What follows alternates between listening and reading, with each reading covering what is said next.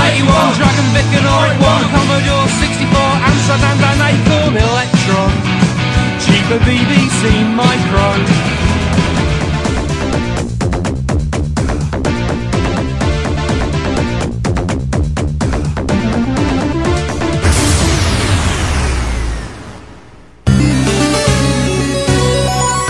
Retrocomputaria, porque velho é o seu PC. Eu sou Laércio Vasconcelos e você está ouvindo Retrocomputaria. Pontualmente, hein? É, quase isso, bem próximo. Eita. Começou? Estamos ao vivo! Ao vivo! E a cores via satélite baratos. Aqui! Começou, minha gente. Começou. Já, já, já, estamos ao, já estamos ao vivo, né? Beleza. Peraí, isso não é o delay do que eu falei, não, né? Oi, oi, oi, oi. E tendo um ataque epilético, porque eu não tô entendendo nada. Eu tava, tava, tinham 15 membros do Reto Computaria falando agora. Já tá ao vivo aqui. Bom, então, vamos lá, bom dia, boa tarde, boa noite. Né? A partir desse momento a gente tá começando o centésimo episódio do Retrocomputaria, um episódio especial. Né? Hoje a casa tá cheia, tá todo mundo ao vivo e todo mundo mostrando né, o rosto, tirando o Juan que tá de óculos escuro. Ideia tua. Pois é, né? eu, eu invento as merdas, né? Isso, e alguém com mais sem noção ainda aceita as merdas, esse que é o problema, Isso que é né? o pior. É. Não, agora, agora só, Pois é. só- só que tem um detalhe, César. é, não dá pra enxergar porra nenhuma de óculos escuros dentro de casa de, de noite com. Então, olha só, eu vou apenas seguir parcialmente a sua ideia. Tudo E bem. vou, vou ficar com óculos que dá pra enxergar as coisas, ok? Mais uma vez a velhice é uma merda. Hum, fazer o quê, né? Eu nasci antes do Olivetti Programa 101, né? O tempo passa, o tempo voa e nenhuma menina sobreviveu, né? É. Exatamente. Bom, é, né, o pessoal. Né, bom, bom, primeiro vamos os cinco, todo mundo vai se apresentar. Bom, sou César Cardoso, vocês já sabem. É Eu sou Juan, eu sou Juan Carlos Castro. Tá, eu, Eu- na- Alguém tá com, com o som do YouTube ligado e tá se confundindo. Tá com delay. Giovanni. eu sou Giovanni Nunes. É que eu fiquei esperando alguém falar. Fala aí, Ricardo. Ah, Ricardo. É, eu sou o Ricardo Pinheiro. E eu sou o João Cláudio Fidelis. Bom, é, pra né, avisar das regras do jogo, pra todo mundo aí que estiver nos assistindo, seguinte, é, esse episódio ele vai pro ar praticamente sem grandes diferenças com relação ao, ao que tá rolando aqui na, na live. Vocês vão. É, provavelmente uma corta, é, provavelmente uma, uma compressão de espaço aí de silêncio ou outra, né? Mas quando a gente começa, a gente vai assim, então significa que, né? Seja, né? Seja o que Jack Tramiel quiser. Olha só. Nosso Deus pagão. Exatamente, né? Que ele não faça chover hoje, né? Não, hoje ele não vai fazer chover, não. Nem chover, nem, nem relampear. Mas mesmo assim É. o céu estava azul. Né? Inclusive porque, né, ao contrário daquela vez que ele mostrou seu poder, né? Eu tô bem mais longe agora do, do- da janela, então ela tá- já tá, tá lá no fundo. Tá um tanto quanto mais seguro. É, também. Então, assim, E César, Ei, César, já que estamos nessa, nesse hangout pentagonal, né? Literalmente. É, e você que teve a ideia do episódio, é sua, digamos, sua, é a honra sua agora ir tocando o. Bom, seguinte, vai- o episódio é, é simples, a gente vai contar, né, como é a, ori- é a origem secreta dos super vilões, Juan, por favor, mostra de novo aí. Sim. Esses super vilões aí. Super vilões aqui. Supervilões. Todos desenhados pelo Stan Lee, né? Aham, Ó, aham, né? É, ou alguém parecido. Bom, certamente não foi o Rob Liefeld. Porra, se fosse Rob Liefeld, bicho, né? Nós teríamos. Nota, no- nota Dez mental que o pontos. Stanley nem é desenhista, mas isso é um detalhe. Isso mesmo. Falando em Bob Liefeld. Nem foi, É. né? Falar no passado. É. Ma- Mas enfim, esse não é um podcast. Né, Esse não é um podcast da, da gente usar o Rob Liefeld. Já tem muitos fazendo isso. Já tem muitos fazendo isso, então não vamos entrar nesse. Enfim, e a gente vai contar um pouco aí de como a, de como a gente chegou aqui, ou seja, né, da nossa história na retrocomputação e da nossa história de como a gente chegou até o retrocomputaria, ou seja, esse episódio vai parar no momento que a gente passa a fazer parte do retrocomputaria. Vocês Bom. têm ano de corte aqui também, é? Também, né? Porque é episódio de origem. É, o corte já é Prequel. 2009 ou 2010, né? É, é o prequel da retrocomputaria. Prequela, tem a palavra na língua portuguesa. Não maltrate a língua portuguesa. Tudo bem. Não contamine com esse idioma de pastor de ovelha. Tá certo. Bom, Pra vocês verem o que, que a gente já. Vocês que estão acompanhando a gente já no chat, pra vocês verem o que, o que, que a gente tem que capturar numa gravação de episódio. E, o que Então, que a gente- e a edição, né? O que, que a gente tem que ficar tirando e, e consertando na edição, né? Então é o embora. quem é que, trabalho que eu é- tenho, eu e Juan. é, quem, é, quem é que tá comandando o chat hoje? Quem é que tá acompanhando aí? Eu tô, eu, tô, eu, tô, eu tô com o chat aberto aqui, eu dei uma, uma garibada aqui nas janelas. eu Tudo tô bem. com o chat de um lado, a nossa janela do outro. Beleza, então, o então Juan é o tiozão do chat. E beleza, então, Juan, de vez em quando você dá, Isso, dá né? uma, tra dá uma travada na gente, se você achar alguma coisa interessante, É. ou alguma pergunta que o pessoal queira, queira fazer pra gente. É, por exemplo, o Emiliano Fraga disse: use meio óculos escuros à guisa de tapa-olhos. Acho que não vai dar muito certo, mas tudo bem. Não, Tá é, registrado aí a participação do Emil. pronto. Muito obrigado. Não tinha colírio, diz ele. Quem não Pois tem é, né? óculos escuros, já dizia, já dizia o grande Raulzito. Uhum. Mas então, vamos, vamos sortear a ordem? Vamos. Vou do- do- É, Ricardo, Hum. começa você falando aí. Chegou Teclinha SAP aqui pra Animal Brasil. Tá bom. Como é que eu comecei nessa vida bandida? É, É, Bem, era uma vez o. Bem, na verdade é o seguinte, né? Informática na família vem de. Eu brinco, vem de berço, porque meu pai trabalhou como analista de sistemas. Ele, aliás, ele começou trabalhando com informática de grande porte em 1968, se eu não me engano. Ele conta isso. Começou trabalhando lá na, na antiga ITT, International Telegraph and Telegraph, Telephone Telegraph, alguma coisa da TIT que tinha no Brasil, que eu creio eu. Foi trabalhar numa estatal do sistema elétrico e fornece centrais elétricas em 1971. Tanto quando comentamos naquele episódio que nós fizemos com o Júlio Neves, eu comentei com o Júlio e falou: Eu devo conhecer seu pai. Eu falei: Meu pai trabalhou na Cobras. Cara, era tão pouca gente trabalhando em informática na época a gente conhecia todo mundo. Era um grande terreno e todo mundo capinando lá junto. É, era um grande terreno baldio e todo mundo capinando. Então eu brinco que eu comecei de berço assim, brinquei com cartão perfurado quando era criança. Moça, tá aparecendo. Cláudia, dá, dá, dá um oi aqui pra câmera, vai. Oi, Que ela quer aparecer na Oi, câmera. Cláudia. Aham. oi, Cláudia. Olá, Cláudio. E pela primeira vez ela pode entrar com certeza que a câmera tá ligada. É, ela sabe que a câmera tá ligada, tá vendo? É que ela não tá ouvindo então vocês bom falando. episódio pra vocês. Ah, Obrigado. Depois ela vai no celular e pega no Você Tudo pra ouvir a gente. Ah, é. Vai ver a participação dela. O Emiliano tá falando oi pra você, Cláudio. Aí assim, é, eu brinco sempre isso, que eu brinquei com quando criança eu brinquei com cartão perfurado, meu pai trouxe, usei muito papel de impressora de 102 colunas para desenhar tudo, mas eu comecei mesmo com informática quando no ano de 1986 meu pai tem um amigo que tinha comprado um expert, e ele foi almoçar na casa dos meus avós, depois a gente foi fazer uma visita a ele e eu fiquei encantado pelo micro e joguei. Eu lembro dos primeiros jogos que eu joguei foi o simulador, simulador em Basic do Boeing 737. Fiquei encantado com o computador, acho que eu joguei Rollerball, se não me engano, assim. E. E aí, dado como vocês já sabem, quem já acompanha o episódio, lembra do período, né, o custo que era para ter o computador, e aí foi estabelecido uma joint venture entre meu pai e meu avô para poder comprar o computador. Eles compraram um MSX, um Expert 1.0, uma TV de 14 polegadas e um gravador cassete. E meu avô providenciou a mesa. Mesa, por acaso, se eu puder mostrar um pouquinho virado, é aquela mesa ali que vem comigo. Aquela mesa sempre teve os MSX em cima. No momento tem quatro, não tem nenhum expert nela. Com esse lençol em cima, Bota achei que tinha um um cadáver pra embaixo. baixo, é. Também. Ah, o lençol tá em cima para Aí. proteger, mas tudo bem. Então, naquela mesa ali que veio, essa mesa continuou comigo. Cláudio já quis se desfazer dessa mesa várias vezes. Não, mesa do seu Alfredo, você não bota a mão. Meu avô vai completar 13 anos de falecido e ele fez essa mesa, ele era um marceneiro amador, então sempre teve MSX sobre essa mesa. Eu falei, essa mesa continua, é herança, lembrança do velho Alfredo. Então, deixa aí, não quero que, que mexa. E eu comecei nessa época, fascinado, né? É, o micro era um presente para mim e pro meu irmão. Era pros dois. Mas no final das contas, assim, o Fábio jogava, meu irmão sabia de jogar tudo, mas eu queria explorar o computador, queria aprender. Eu achava que, ah, não, não quero seguir a mesma coisa que meu pai, a mesma carreira, tentando ser meio mitidinho. Mas quando, pô, fui beliscado pela MSX e pela informática em geral, eu me apaixonei e aí foi. Eu lembro que eu mal dormi na primeira noite. No meio da noite eu acordei fui lá olhar, cara, não acredito, eu tenho um computador. Meu Deus, caramba! E assim, aí foi.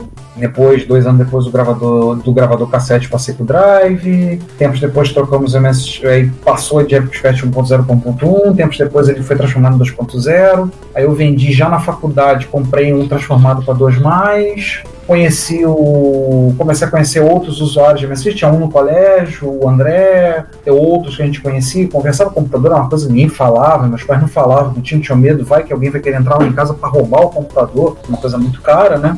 Teve o, alguns até alguns até estão mais ou menos nativa como o Ítalo, é o cara MSXero que eu conheço há mais tempo. O Ítalo eu conheço ele desde 1993. É o nosso Oni ausente de MSX. Ele nunca foi MSX, foi convidado desde a primeira. Depois um tempo eu abstraí e desisti de convidar. É o criador da lei de Ibis. É, boa. Criador da lei de Ibis. E ele. Não tem coisa a ver com o time, não, né? Não, é o Ítalo. O nome dele é Ítalo. Tem a ver com os almoços de quinta. Sim, tem a ver com almoços de quinta. Ele já foi a alguns almoços nas quintas-feiras, o Juan lembra Não, é por causa que vocês falaram no Ibis.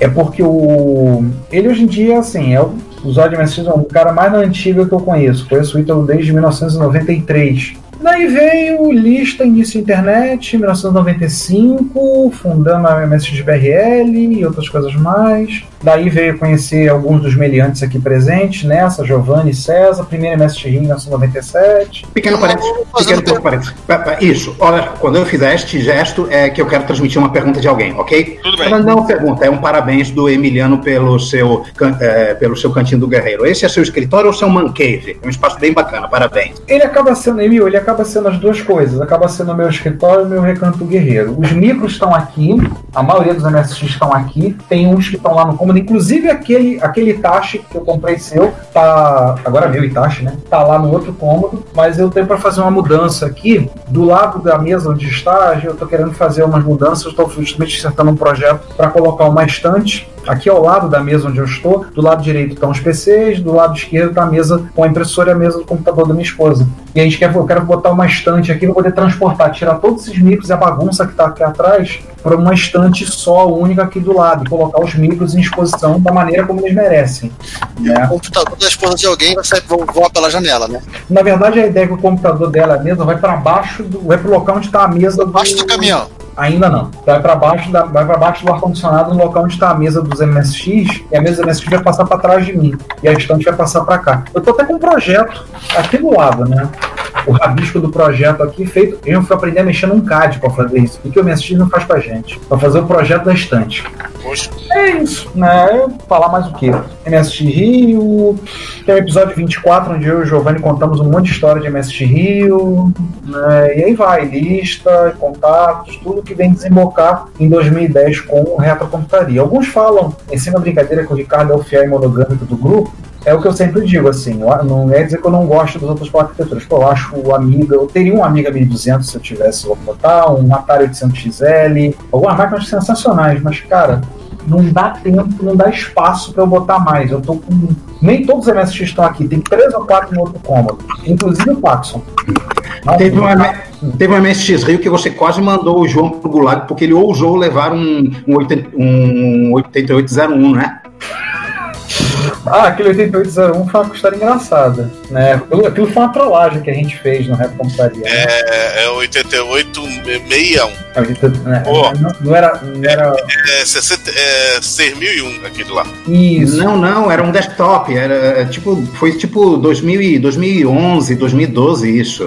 É porque eu acho que o, o Ricardo vai contar uma história e o e o Juan tá contando outra. Só uma coisa, É o, o- eu tô olhando aqui, o, o Emil falou da questão do CP500. Sim, eu tenho um CP500, ele tá em restauração lá na, na, na caverna do Oasen, né? Lá no Oasen Concerta, mas eu não pretendo ficar com ele. Então, inclusive, vou fazer uma oferta. Se alguém tiver interesse em adquirir um CP500 por um preço módico, a gente conversa. Tá? Cara, você tinha que ter perguntado isso quando tinha uma casa grande, cara.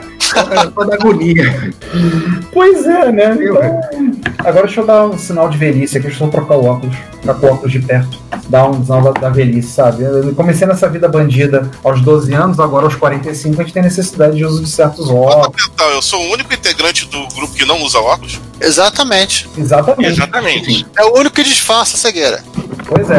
Então, assim, o CP500, Emil, eu pretendo, eu pretendo vender. Assim, se alguém tiver interesse em adquirir série, a gente conversa, tudo para negociar. Eu não pretendo ficar com ele, mas eu quero que a pessoa que receba, receba esse micro no melhor estado possível. Por isso que ele está lá criando raízes lá no laboratório da Tecnobytes, junto com o Asen, esperando que o Asen conserte ele, verifique se está tudo ok para a gente poder passar à frente. Eu não tenho interesse em ficar com ele. Mas é uma máquina que está bem cuidada, bem bonitinha externamente, né? Mas não dá para botar muito mais coisa aqui. Eu pretendo. Eu tive um sonho, uma época, de fazer uma obra em casa, quando eu moro na casa, fazer um terceiro andar, levar tudo lá para cima. Mas depois que eu comecei a botar na ponta do lápis o tempo, o gasto, o dinheiro e a trabalheira a dor de cabeça que é a ser, eu desisti. Falei, ah, fico com esse escritório fica bom, não dá mais que isso, não. Chega.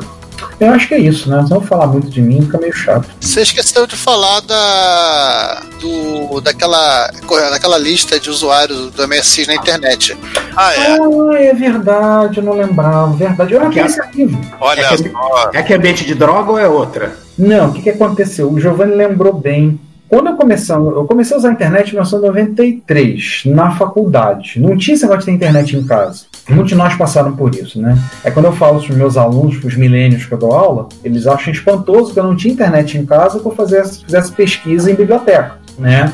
Mas eu comecei a contactar o pessoal, procurar. Eu fui parar numa lista de discussão da, dos estudantes de computação do Brasil, eu fui parar na lista de CPM e comecei a coletar gente de comecei a anotar os e-mails e fazer uma lista de usuários de MSX interessados em trocar informações. Isso foi em 93. Em 94 foi fundada a lista de discussão internacional, que ainda existe, só que não tem o tráfego de e-mails, já não há tráfego nela há anos. E aí teve, teve os primeiros sites, surgiram em 94, e em 95, na esquina das listas na Unicamp, eu abri a MSXBRL. Né, criei a MSXBRL lá, depois em 96 o Alec né, levou ela para a Unesp, ela operou na Unesp, foi na época que eu fiquei um pouco fora, porque eu não tinha e-mail, e-mail não é uma coisa fácil que temos hoje em dia, então eu fiquei um pouco fora, aí quando eu voltei já tinha gente, o Giovanni já tava, o César já tava, e aí foi a época que a gente fez a depois, logo depois a gente fez a primeira MSX Rio, a história da MSX Rio tá lá no episódio 24, que eu contei, eu e o Giovanni contamos as primeiras.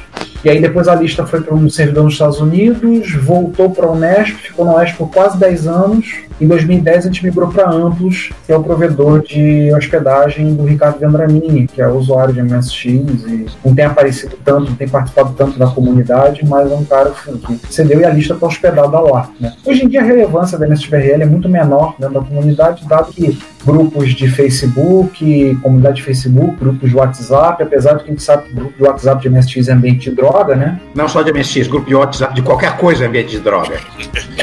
É, mas quem tá ativo lá no. O, o, o João sabe. O João sabe do que eu tô falando, né? As fumadas de maconha que o nego tá lá, os papos de, do, de dorga que sai lá. O João sabe. Às vezes não é maconha nem droga, não é Dolly, cara. Dolly, Guaraná. É bem pior, é verdade, é verdade. Doiado, Dolly.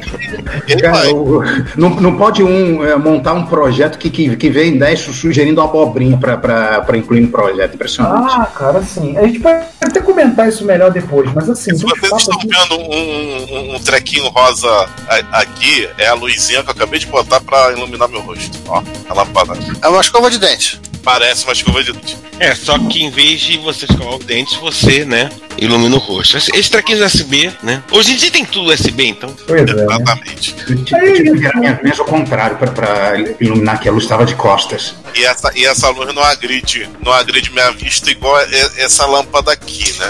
Essa lâmpada aqui agride bastante. Ainda mais se jogar no seu olho, vai, vai agredir mesmo. Exatamente. Então, Ah, só, só uma última coisa que eu acho que, eu acho que eu acho que a maioria já conhece a minha história da, con- da, da coleção, né? Eu comprei o Turbo R em 1997 e durante muito tempo foi o único MSX que eu tive. E em 2003 eu comprei o Philips, que é conhecido carinhosamente como uma puta véia, porque já passou na mão de todo mundo aquele Philips. Hoje em dia ele é propriedade do João. né? O João agora, agora ele se tornou, fi- esse Philips tornou-se fiel e fiel ao João. Ele já andou por quantos estados do Brasil? Cara, ele passou. Ele, ele teve uma época costurado, passou pela. Não, não Três, sei, Esturaram São Paulo, né? São João da, São João da Barra. É, tem uma época com o Ademir Jorge aqui no Rio, comigo, já teve no Asen, tudo bem. Belfort Roxo não é outro estado, mas é município da Baixada Fluminense. É, mas ele já andou com todo mundo naquela máquina. Esse que foi do César? Não, não, não. Não, não. Não, não. do César é, que foi do César é, é o 8235 e também passou pela minha mão. Pois é. Então, Eu- assim, Eu e Ricardo parece que nós somos mais propensos a ter máquinas da Philips que os outros usuários aqui do Rio. ah, ah, eu não tenho nada contra a Philips, mas o pessoal reclama 220 volts, 50 Hz. Eu falei, isso pra mim não tem problema, não. Pra mim, MSX tá Feito valendo. na Holanda. É, feito na Holanda onde, né? Holanda do Japão. Holanda do Japão. É, Oranda, desenho- Oranda, é. Oranda. Design holandês, gente. Design holandês, gente. Não design italiano, mas é o design holandês. É, provavelmente a etiquetinha do logo é feita na Holanda. Aí assim, aí eu fui. Clube era aquela do clube do. Como é que é o nome dele, ô Ricardo? Do. Ele. O que? O. Esse Philips? Baz, né? A- aquela etiqueta que vem no- nos micos que viram dele é, é mãe de Holanda. Isso aí eu tenho É. certeza. Aquela etiqueta é do MSX Club West Friesland. Agora o resto, P. Aí assim, aí eu tive esse Philips, depois eu vim ter um Ona Chip, consegui comprar um Ona Chip, vendi, porque na época eu tava pra casar, tava precisando de dinheiro, precisava construir a casa, tava no osso, vendi esse micro pro Asen, posteriormente eu consegui comprar um segundo Ona Chip, que é o que eu tenho. Então eu tava com três micros, pensando em ter mais um, mais um quarto MSX, tava bom. Aí passou o período das vacas magras, sem dinheiro, né? Todo, com três anos de aperto, pagar todas as contas da construção da casa, eu finalmente consegui trocar de carro, a coisa começou a melhorar. Em 2012, começando a surgir aquela. Pessoal começando a trocar ideias sobre comprar no exterior. O Werner estava começando a comprar coisa, começando a trocar ideias, né? O Werner é usuário de MSX, para quem não conhece. né? O maior colecionador de MSX do Brasil, se a gente pode dizer assim. Aí a, a madame chegou para mim e falou assim: Ah, amor, você não bebe, você não fuma, você não tem vício assim, você não gasta. Para mim, você pode ter quantos MSX você quiser. Gente, eu parei e fiz exatamente. Eu parei, Falou que não devia. eu parei e Exatamente. eu fiz exatamente assim. É, eu parei e fiz exatamente assim. Você tem certeza do que você está dizendo? Ela tem, eu tenho, bem. Só que eu sempre fui apaixonado pela ideia do MSX ter vários fabricantes. E E aí sempre, é o seu objetivo de vida. aí tornou-se meu objetivo. Eu falei, eu quero ter pelo menos um micro de cada fabricante. Quando chegou o décimo micro aqui em casa, que era um Cássio, ela chegou e falou assim: parou, né? Aí eu, não. Ela, como assim não parou? O décimo primeiro tá chegando na semana que vem. É um Yashica. Que é o Yashica vermelhinho que tá ali, tá ali. Mas o Cássio não é mais o mesmo. Esse Cássio é outro Cássio que eu troquei. Aliás, o Cássio anterior foi pro César. Eu vendi ele pro César. É, E aí, no total, na conta. Aí, né? Não, não, o César vai desse micro também. É, na conta, se eu me lembro bem, são 30. Porque alguns MSX eu tenho duplicado, por exemplo, tenho dois Yamaha, tenho dois Itachi, tenho dois Toshiba, eu tenho um Toshiba, eu tenho mais um Toshiba que é meio Toshiba, meio Panasonic, assim, meio barro, meio tijolo. O Juan lembra da história da compra desse Toshiba. a rua, né? Pois é, não, fosse a tua ajuda, a tua ajuda inestimável, se não, se não fosse a, a- a tua ajuda inestimável pegar aquele Toshiba, nossa, não teria sido possível. Aí eu fui mandar pro meu trabalho, pedi pra amiga da Itália mandar pro meu trabalho, que era na época na Rua do Carmo. Aí o, o italiano que, que, que, que ma- que mandou aqui no- escreveu Rua do Corno. Sério, sério. Essa história tá inclusive no Reto Computaria, né? É o resto computaria. E assim, o último é, da, pra fechar a coleção foi o Paxson, que tem todo o relato, a história triste do Paxson em termos de orçamento, né? Morri numa grana preta pra aquele Paxson. E o último micro mesmo que eu comprei foi agora um Toshiba HX34 que vem o. Aí vem o nosso amigo, né? Conhecido Paulo, Paulo Sérgio Maluf Júnior, o político.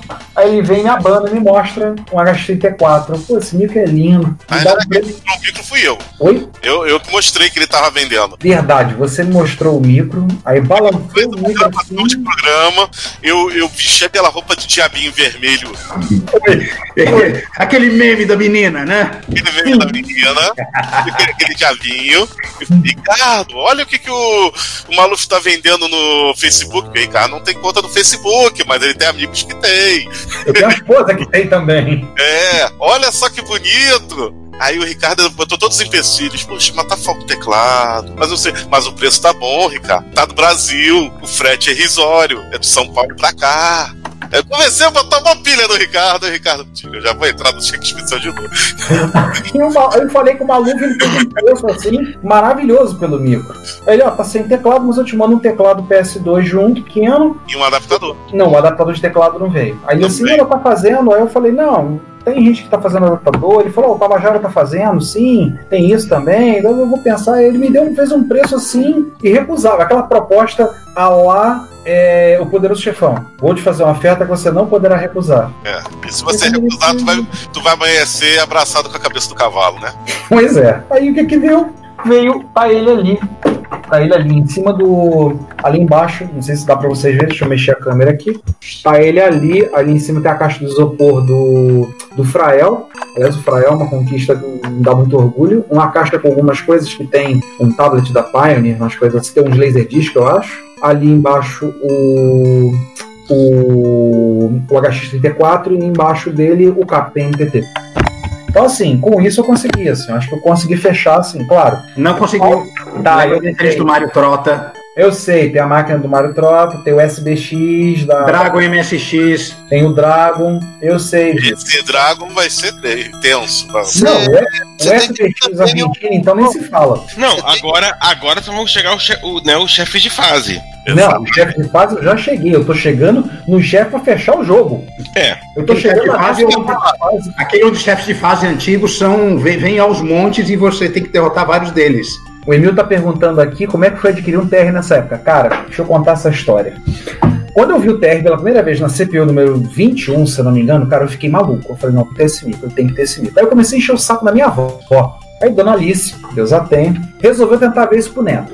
Vê isso. Aí tentou, ligou, chegou, ligou até pra Paulisoft, que a Paulisoft São Paulo tava querendo importar tudo. Um, um sujeito, acho que o Giovanni talvez lembre dele, um sujeito tinha uma loja chamada Ala Informática ali na Praça Mauá, aqui no centro do Rio. Eu lembro! É, eu lembro! Não, não, verdade, você lembra, João, você falou bem. João que Eu era fui- o Porque eu fui lá conversar com o cara.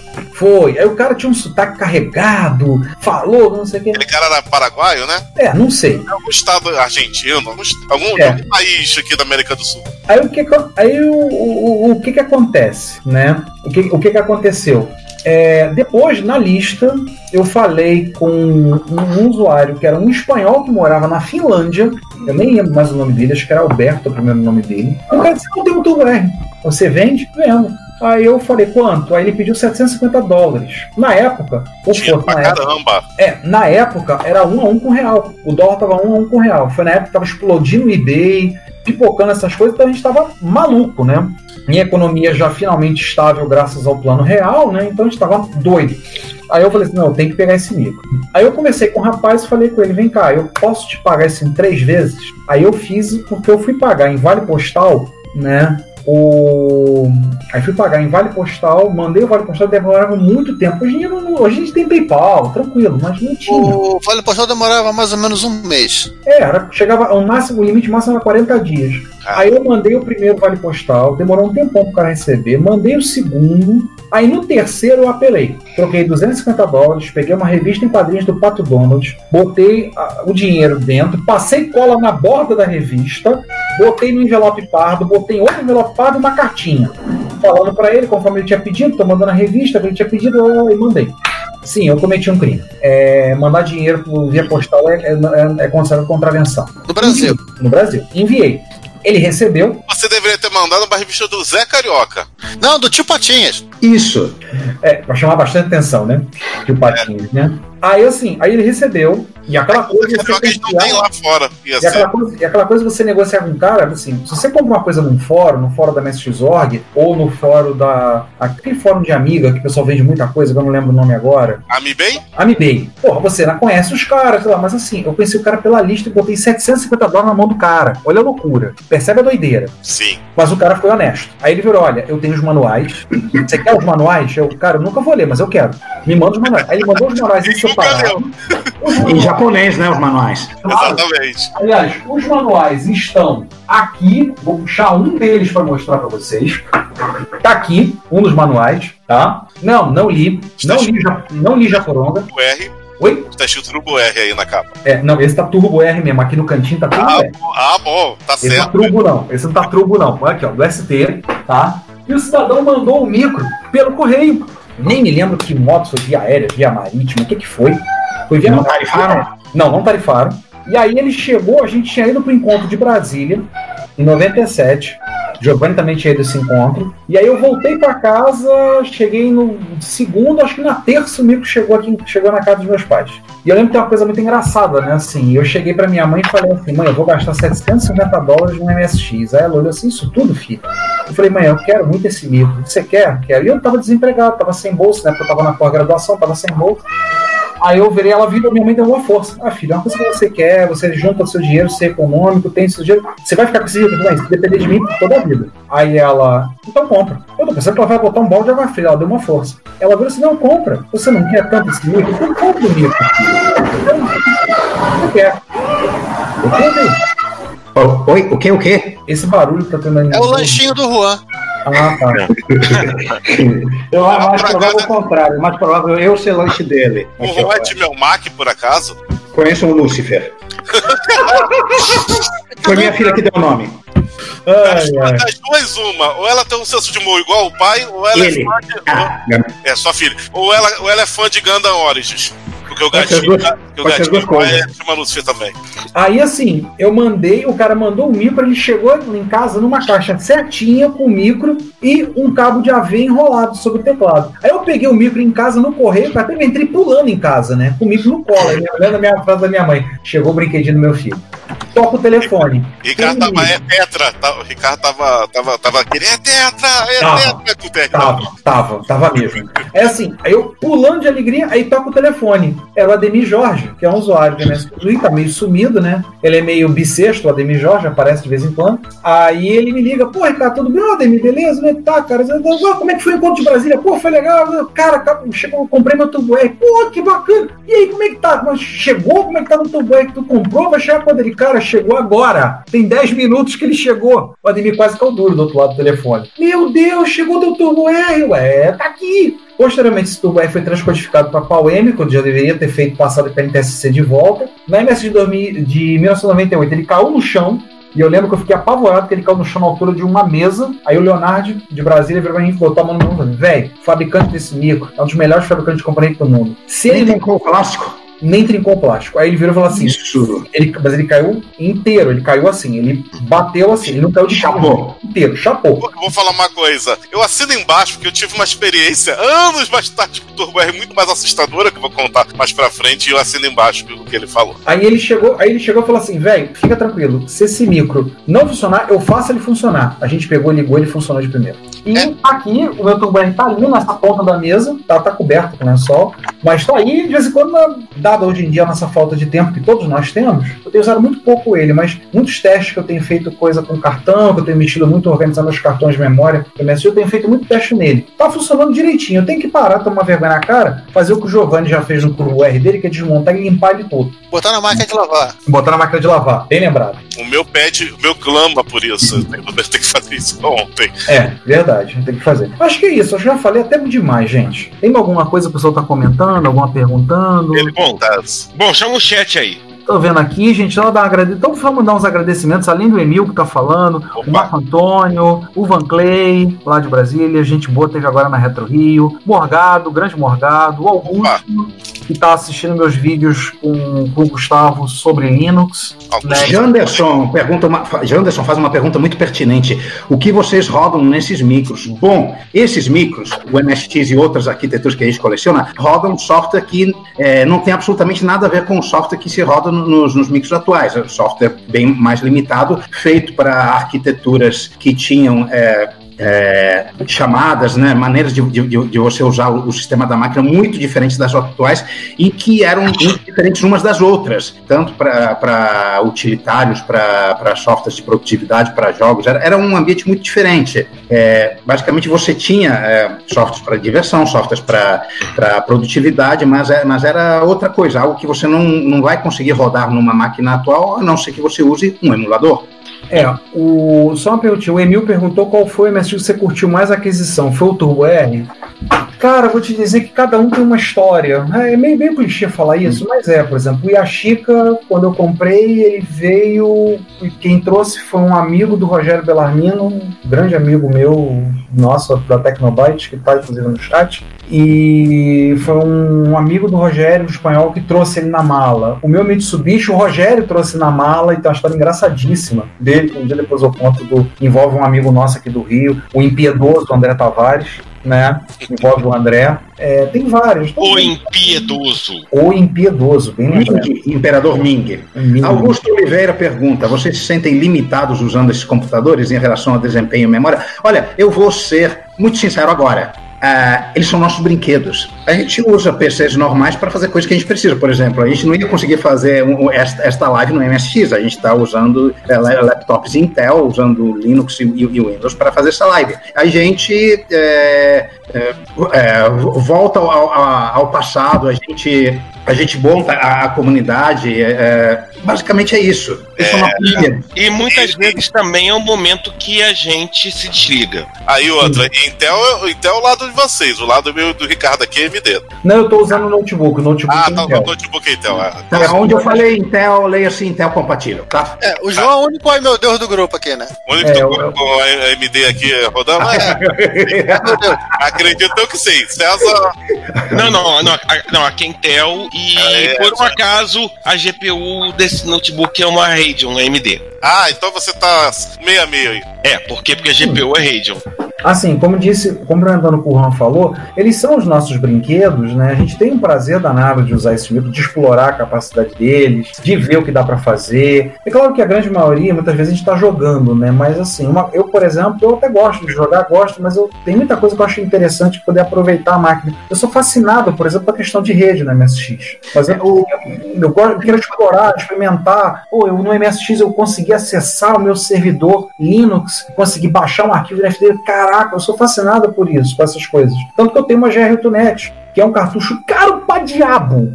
Caro Ele faz tudo, mas ele faz tudo. Mas assim, é, é um monstro aquilo ali. Assim. Não, ele só não faz café. Muito caro. Ele só não faz café, mas, mas se alguém tiver paciência, pode ligar a cafeteira na, na GR8net e fazer um programa em Basic que, Ó. que controle. Ó, se você ler a, a Clube MSX, se eu não me engano, número 2 ou 3, tem um artigo do Ricardo Bittencourt, do Rick Beat, mostrando como ele usou um, o MSX com a GR8net para controlar uma lâmpada via TCP/IP, uma lâmpada da Philips. Então, assim, tecnicamente, dá trabalho, dá, mas é possível fazer isso. Com uma GR8net, você controlar uma cafeteira. Tecnicamente dá. Você botar um controle de, de potência lá para ligar e desligar, você pode fazer o MSX ligar e desligar uma cafeteira. Já é bastante coisa. É você vê micros de 8 bits em aplicações produtivas hoje em dia, mas é a exceção da exceção da exceção da exceção. Tipo, você encontra um Commodore, alguém encontrou um Commodore 64 é, ah, rodando so- software de cambagem numa oficina de carro na Polônia. É notícia, porque Sim. é me- meia dúzia disso no mundo todo. Meia dúzia, talvez só ele. Talvez só ele, né? Você vai encontrar até, até É, há pouco oito, tempo. é, 8 bits hoje que você encontra mais é microcontrolador em, em, né, em funções específicas, né? Que é um mundo gigantesco, muito maior do que a gente pensa. É, o. Quando Por exemplo- olha o pezinho já fica assustado. Na Espanha, até há pouco tempo atrás, estavam usando ainda é, MSX da Mitsubishi num sistema de para autoescola. Então eles faziam um teste que o cara tinha que botar dois controles, fosse dois joysticks, ele tinha que manter o carro, mas faz um teste psicotécnico para tirar a carteira, a habilitação para direção. E aí ele tinha que segurar os dois controles e era um MSX que controlava isso, tinha uma cena, e você tinha que manter o carro naquela pistazinha ali, que era um MSX2 até pouquíssimo tempo era Eu falo pouquíssimo tempo, é 2016, eu acho. 2018, não lembro. 17. 2017, né? É, Assim, são coisas muito específicas, né? Não, eu vou botar mais duas. Saindo do, do espectro do MSX e não indo pro espectro, indo pra Commodore, é aquela oficina Commodore 64, Sim. que foi administrada por Commodore 64 até 2015, se eu não me engano, e o colégio que tinha o sistema de arrefecimento é, controlado por uma amiga. Não era um colégio, eram vários colégios. Ó, Vários teve, a prova de dire... teve a prova de direção na Espanha, teve uma padaria que também usava Commodore. Isso. É, tipo, Nos conta os dedos das mãos, mas, mas é, quando aparece Não, Cara, uma, uma padaria da do da amiga- 64 tem tudo a ver, né? Que é aquela caixa de pão, né? Isso, o gabinete do Commodore é chamado de caixa de pão perfeito, perfeito. Gente, vamos é, seguir na, na ordem da- Sim. nas nossas histórias pessoais. Co- Como meu nome começa com J, eu gosto de, de sem pensar dizer ordem alfabética. Então eu, eu diria que o próximo seria o César. Vamos lá. Só- Só uma coisinha, o Morgado falou só pra lembrar do Expert Hot Beat, ele viu, foi incrivelmente graças às carinhas e lembrar da nossa origem tosca. É, eu já falei que assim, eu já, eu já passei a minha época de hunt, minha época de raiva com a, com a Gradiente, com a Sharp, principalmente com a Gradiente. Hoje em dia, eu acho que a idade ajudou a entender muita coisa e repensar muita coisa. Hoje em dia eu tenho sido muito mais simpático ao que a Gradiente e a, e a, A idade e o conhecimento. é a idade e conhecimento, a gente pode começar a amadurecer, começa a perceber que nem as coisas não são da maneira juvenil e fácil que a gente achava que era na nossa adolescência, né? A gente Ó, vê que a coisa. Eles tinham que fazer um turbo R.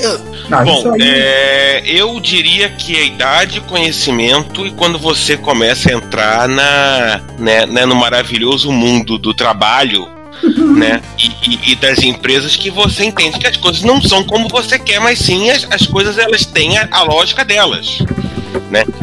E, e, ah, no mundo corpora, no, no mundo empresarial tem a lógica deles e, e muitas vezes não faz, muitas vezes a, tua- a tua lógica de, de é, é, é, usuário ela choca frontalmente com a lógica, com a lógica da empresa, porque a empresa ela, ela tá vendo um, um mundo muito maior, ela, ela, ela tá vendo uma série de coisas, tá vendo lucratividade, tá vendo a sustentabilidade, tá vendo se aquilo ali vai dar retorno para ela, etc e tal, e ela não tá, e de repente aquilo não compensa para ela. A nossa é, entrevista com o Oscar Tem que botar. ela é muito é, é, educativa nesse sentido. Isso. Porque o Oscar era um cara de marketing Sim. e ele, te- e ele tem uma visão. é, ele, né, e ele, ele trouxe pra gente um pouco desse lado é, quase não técnico. Isso é, é uma assim, isso, é- isso é uma coisa que eu acho que a retrocomputaria também acaba nos trazendo e espero que traga aí para os nossos ouvintes é, esse entendimento, né, da de por que, que as coisas funcionam é, daquela maneira, porque assim a lógica daquele momento. Pula essa porra. Vamos puxar um quadro aqui. O Retrocomputaria está disponível em vários serviços de streaming de áudio. Entre eles temos o YouTube, o iTunes, TuneIn, o Stitcher, a Last FM, o Evox, Castbox FM, Player FM, Google Play Música e agora também disponível no Deezer e no Spotify. Não deixe de ouvir, comentar e compartilhar o nosso trabalho. Nosso muito obrigado por sua audição. Pula essa porra. Vamos puxar um quadro aqui. Mas enfim, fala um pouco sobre mim então. Isso. favor. Ordem alfabética passa próxima. Antes disso, antes disso, deixa eu registrar a pergunta do Janderson, que ele perguntou: vocês fazem overclock nas máquinas? Faz, faz, faz sim. Por exemplo, tem, as pessoas botam turbo no- nos Z80 ou trocam os Z80 por um que, que, a- que tem um pouco mais de velocidade e, e não é um único. É, se- no, a escola se faz isso. É, vários- só uma observação nesse caso do, do Janderson. É que muitas vezes, para você fazer o overclock, não adianta só você trocar CPU, você tem que trocar uma série de outros é, componentes. Né? Por exemplo, não era tão modular, né? é, no caso dos 80, o famigerado cristal. Não, e você, se você vai fazer, por exemplo, no MSX, você bota a aceleradora, troca os 80, bota a placa, tudo, você tem problema do VDP, você tem que resolver a questão do VDP, às vezes tem que trocar a memória. O MSX não é fácil. O Amiga acontece muita facilidade, tanto que é, eu não tenho, não sou usuário Amiga, mas eu lembro do pessoal da Amiga, é padrão, pegou um Amiga, mete uma aceleradora. É, ele, ele- fácil. ele- todo- todo- percebo, né? todos eles, de uma forma ou de outra, eles foram pensados para ser expansíveis nesse ponto. Vou lembrar isso da amiga. César, continue com a sua história. Bom, vamos lá. É, em algum momento de 1986, 86, meu, meu pai resolveu comprar um computador para nós, para eu e pro meu irmão, né? E minha família nunca foi família de informática. Nunca. Meu pai não era de informática, minha mãe não era de informática. Minha mãe é química, meu pai era administrador. Os dois estão aposentados e tal, enfim. Não, mas- E, e eles resolveram comprar um computador pra gente, e é óbvio, compraram um expert por uma série de motivos. Primeiro, porque era mais fácil de encontrar. A Gradiente ela conseguiu uma, uma, uma, uma entrada no. Já tinha entrada no varejo. Ela conseguiu uma entrada no varejo e conseguiu, inclusive, colocar o computador dela em novela da Globo, né? Que é uma coisa que a gente sempre repete, especialmente pro- pra, pra galera mais jovem. É, nos anos 70 e 80, a, a influência da novela da Globo no, nos usos e costumes era muito maior do que é hoje em dia. Né? Você falava aí, era uma época realmente que você tinha aí pelo menos 50% total, não era televisão ligada, era do total de televisões ali. E, e- e, enfim, tinha quatro, cinco canais de televisão, etc e tal. Desculpe. O pessoal que era fã de programas que passavam em outra rede que não fosse a Globo tava, tava, tava ferrado. Eu, É, eu, por era, exemplo, era nicho. Eu, por exemplo, deixei de ver a bandeirada da primeira vitória do Nelson Piquet, porque o pessoal queria ver Fantástico. Gente, É, isso pro era- Juan, entenda uma coisa, e isso pro Juan é uma coisa assim, é um trauma que ele carrega. É. Então, a gente Doeu sabe no, doeu no coração, doeu no Mas coração. o Juan 80, né? é fã- e não, já entendeu assim, o Juan é fã ardoroso de Fórmula 1. Ele consegue ser mais do que meu pai. Meu pai era, meu pai largou minha Fórmula 1 nos anos 90 com a morte do Ayrton Senna. Começou a ver outros, outros esportes a motor. Mas o Juan, ele acompanha a Fórmula 1 religiosamente até hoje. Nossa, E- e, pelo Não, visto uma época de Fórmula 1 que não era da Globo. Se você Não, em 1980, como não havia é, é, chance de piloto brasileiro, a, a Globo repassou para Bandeirantes, inclusive com o Galvão Bueno todo. O Galvão Bueno começou na Bandeirantes. Bom, mas como Não, esse não é um. Mas enfim, esse como é um esse não- podcast sobre Fórmula 1 e nem sobre o. Galvão Bueno. Muito menos. muito Siga, César. Aí já É, a gente não tá deixando o César contar a história dele. É, E aí, é, era coisa simples, né? Era um, um Expert 1, 1.1, aliás, né? Já era o, o modificado. E usava gravador cassete. Primeiro a gente começou numa televisão, a televisão que nós tínhamos no quarto. Né? E um pouquinho depois a gente, meu pai comprou um monitor, aquele monitor fósforo verde da Gradiente, e as minhas lembranças da época são todas esverdeadas por causa disso. Né? A ge- é, era um monitor de fósforo verde. E assim, a gente jogava muito, óbvio. Também fazíamos muita, muitos trabalhos, né? É, é aquela coisa, era o kit básico de qualquer computador que você usava em casa. Você tinha um computador e uma impressora. Pra quê? Pra imprimir. Pra imprimir o quê? Pra imprimir o trabalho da escola. Né, que você fazia bonitinho, você fazia lá no. Né, primeiro fazia no editor de texto, nunca fui. Né? É, é, é, é, enfim, era o clone lá do Star que tinha. E então, né? E óbvio, muito jogo, que a gente já jogava, a gente, tinha um Atari 2600. Muito jogo, a gente ficou durante seis anos. Seis anos não. É, seis anos com o MSX, ficou aí acho que uns três com cassete. Né? Quando, quando começou a, a, a facilitar o acesso ao drive, a gente comprou um, um drive da DDX, para assistir com quarto. Né? E eu sempre usei mais computador do, do que o meu irmão. Meu irmão nunca, foi assim um grande entusiasta né, de computadores.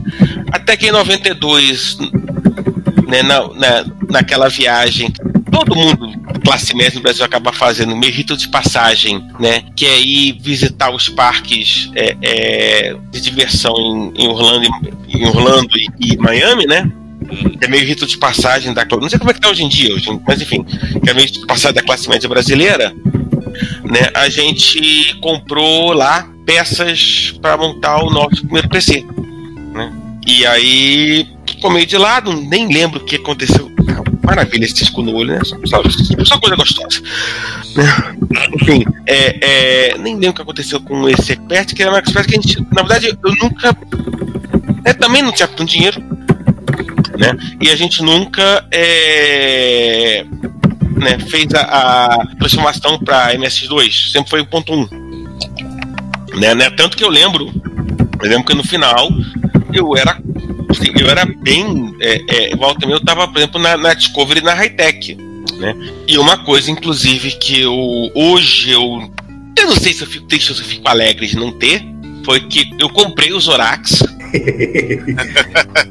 né? E eu não tenho prova material de que eu comprei os Zorax. Gente, coitado dos caras, gente, isso que a gente faz é bullying, cara. Porque você perdeu tudo? Você perdeu o jogo? É, é acabei. em, basquete, tipo, né, é, é- é- é- fica no canto e, e- e a nossa lógica, né? Ah, isso aqui não vai precisar, porque a gente não tinha essa preocupação, óbvio, né? De pá, vamos preservar lá na frente. Nunca foi uma coisa que a gente se preocupou lá em casa. Mas César, não, não se preocupa com isso, que você mostrou pra gente o disquete e o manual. Então, há pessoas que testemunharam isso. É. Isso foi quando? Ah, isso foi no começo da, da MSBRL, 97, 96, 97, 98. É, enfim, deve- enfim, né? Tá em algum lugar da MSBRS, se alguém puder recuperar lá, é, é, agradeço profundamente, porque eu não tenho essa memória assim comigo. Então, né? E durante um tempo tal, né? é, é, eu, eu fiquei longe do, do, do mundo retro, né? E, é, e é, eu, eu passava tempo demais é, é, debulhando, né, brigando com, com QMM para ganhar um K para rodar Duke Nukem Hail to the King, baby. né? Até que um, né? Até que, até que eu conheci alguns meliantes, aqui, né? Não lembro o motivo por, por que, que eu, eu a gente conheceu. Eu, eu, eu lembro sim que a gente. Ah, MS, MS Gio, Jaú, 97, ou foi 2000? Foi 97. 99. 99. Nós fomos a Jaú, o primeiro que foi no jogo fui eu, você, É. Giovanni e o Marcelo Reisinger, que Almar. é o Mar, que acho que foi su sucumbiu a algum petroleiro da Petrobras. Tem lá que é piloto, piloto de o brinco fala que ele é piloto, piloto de barquinho, né? Piloto de petroleiro, né? E. Mas durante muito tempo eu não tinha um micro clássico pra chamar de meu, até porque não tinha espaço, né? Aí em 2003 eu me mudei pra Brasília, Neste país, lugar melhor não há. né? Sempre cantar essa música, né? Não, E parei, deixa eu mostrar na webcam uma coisa. Essa foto a gente tirou em 99 em- no encontro de Brasília. cara, me escaneia essa foto. Eu acho que eu tenho elas digitalizadas, essas fotos. Fotos Ah. em papel, acho que eu tenho. Essa foi do encontro. Tô eu, você, Giovanni, Giovanni fazendo chifrinho. Ele era um bandido já dessa época, né? Me, saca, me enchendo o saco. É amigo, né? Então amigo pode fazer Ah, tá coisa. certo. Eu, eu, eu tava aqui. Eu, eu usava uma barba que, inclusive, né, que eu fui proibido de usar pela minha esposa. e eu Você dou tá, razão do, a ela. você tá do lado oposto do, do, do cara chifrado do, do que o Giovanni, correto? É, o cara com chifrinho acho que sou eu, se eu não me engano. Eu não olhei a foto. É, o mais alto. É, o cara que É, você. É. É, eu. Acho que eu, já, acho que eu tava sem namorada na época, então tá. De- Depois, depois a gente escaneia essa, essa foto e bota no show notes. Com certeza. E quem são os três outros semelhantes acima? São na ordem, deixa eu olhar aqui e eu digo pra vocês. Marujo, que comenta sempre por e-mail pra gente, um abração pro, pro Marujo, saudade desse cretino. É, Rick Beach, Giovanni e o Dalpós. E embaixo então, eu, tá Daniel Caetano, Cara, quem é o Dalpós aí? Ah, tá, agora eu vi quem é o Dalpós. Dalpós. o Daniel Caetano, eu e o César. Isso a gente estava saindo da rodoviária de São Paulo, de carro, indo para Jaú. Foi no famoso ano do, do Corcel 1 ultrapassando o Alfa Romeo. Cara, Note para como, Daniel Caetano como, no cabelo. né, né, né, né, como diz o meme da moda, ai Gabi, só, só quem viveu sabe. É. Nota Daniel Caetano com cabelo. Não, não é cabelo, O agravante era preto. né? Não, Enfim, Não, é, não sabia da cor, sabia? enfim, eu só, enfim, é, é, se alguém quiser contar depois conta essa história, eu só vou dizer que foi provavelmente um- uma das maiores farras que a gente fez. Foi quando o Corcel 1 do Dalpós ultrapassou o Alfa Romeo. Cara, depois o cara passou puto pela gente. Passou voando. Putaço! Tipo, puta que eu pariu! Ultrapassar por um Corcel 1! Mas, cara, assim, a gente zoou demais. A gente deu tchauzinho. Tomou a 4. É vale, a é, vale a pena citar que não é um Alfa Romeo 1980, né? Era um Alfa 64 zero na, na época. E também basta citar que não era um Corcel 1 clássicozão, né? Ele tinha alguns. Ele tinha um motor P1800, era 1.8.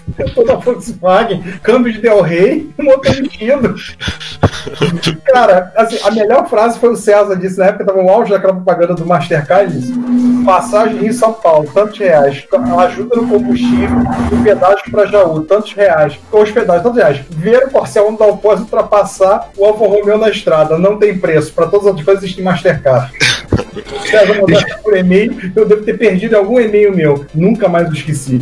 Registrar a pergunta, o Rogério pergunta qual foi a personalidade impactante que vocês entrevistaram nesses 10 anos de podcast. Ixi, teve tanta. Mas bom, a gente, eh, tal- talvez seja melhor a gente colocando elas ah, ao longo do, da, da, da, da, É. da história. Mas eu posso, mas posso citar, ah, teve várias outras que, que eu, eu posso citar Laércio Vascon- Vasconcelos, eu posso citar a Queen Duncan, Duncan a ha- hacker de, de Apple por excelência canadense, e posso citar essa última entrevista que a gente fez com o, com o Mário Trota, o responsável por, por acabar com o seu objetivo de vida, Ricardo, que, o, que o, vídeo, o vídeo dessa entrevista vai sair daqui a pouco, espero que daqui a poucos dias. Teve muito, teve, de monte. Sim, assim, depois a gente pode falar melhor sobre isso, mas eu diria que Renato de Giovanni foi como falar com um herói, um herói da minha adolescência. O Renato era o meu, meu herói, assim, tinha um respeito.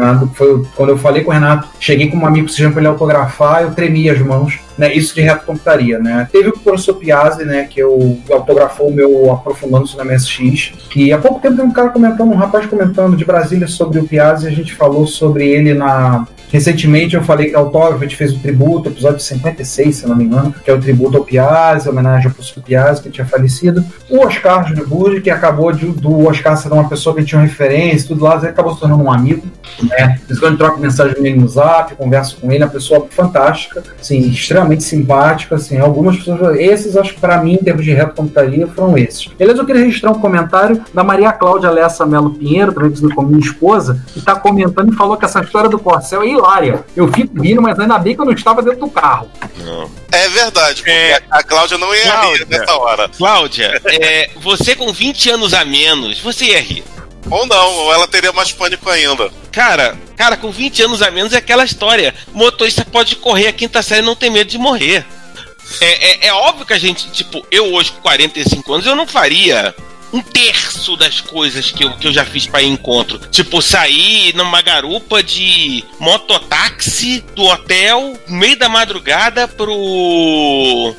pra rodoviária de Jaú pra pegar um ônibus. Um ano que eu fui pra Jaú de ônibus, Brasília pra Jaú Olha, eu vou falar uma coisa. de ônibus. Tipo, era, era uma linha Brasília que, que ia pra, parava em Curitiba, eu acho. E foram 10 horas de, de, de- Nossa. ou, sei lá, 10 e quantas horas. E, tipo, a, a volta era de madrugada. Então saía super cedo, tipo, saía de madrugada, entrei no mototáxi.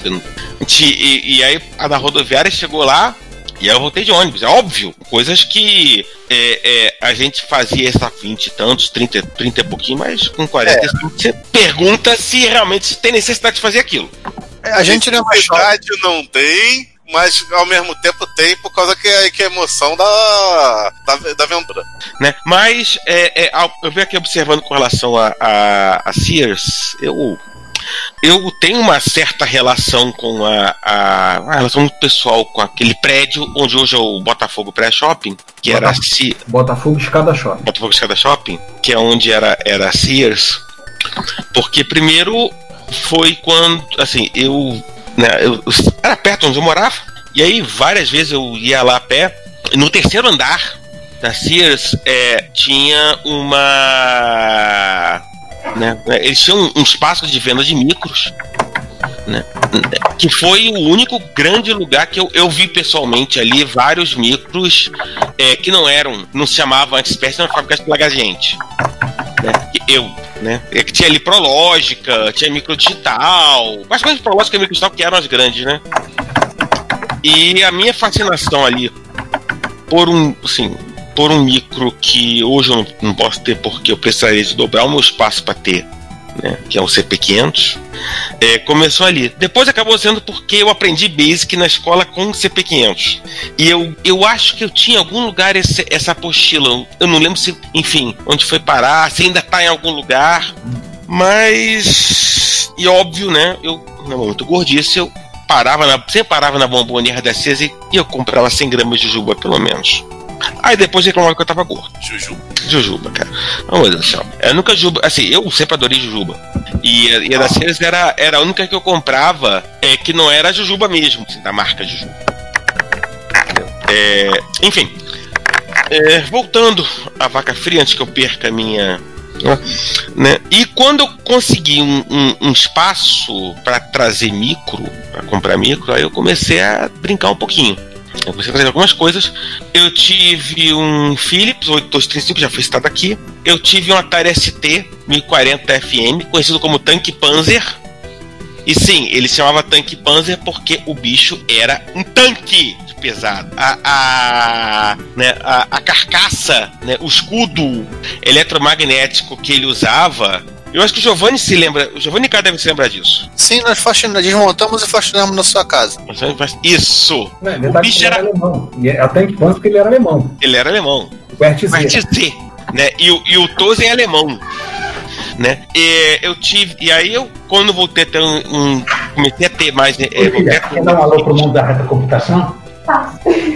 Ela passa. Passa, então. Tá, errada ela não tá. Não, não tá não. Então, né, e, e aí eu, né, aí eu eu comecei tal, na minha com o Panasonic, né, eu vou, quando eu voltei até a MSI, vou ter com o Panasonic é um F, e A1. eu, A1, né, não, F, era um, um puro.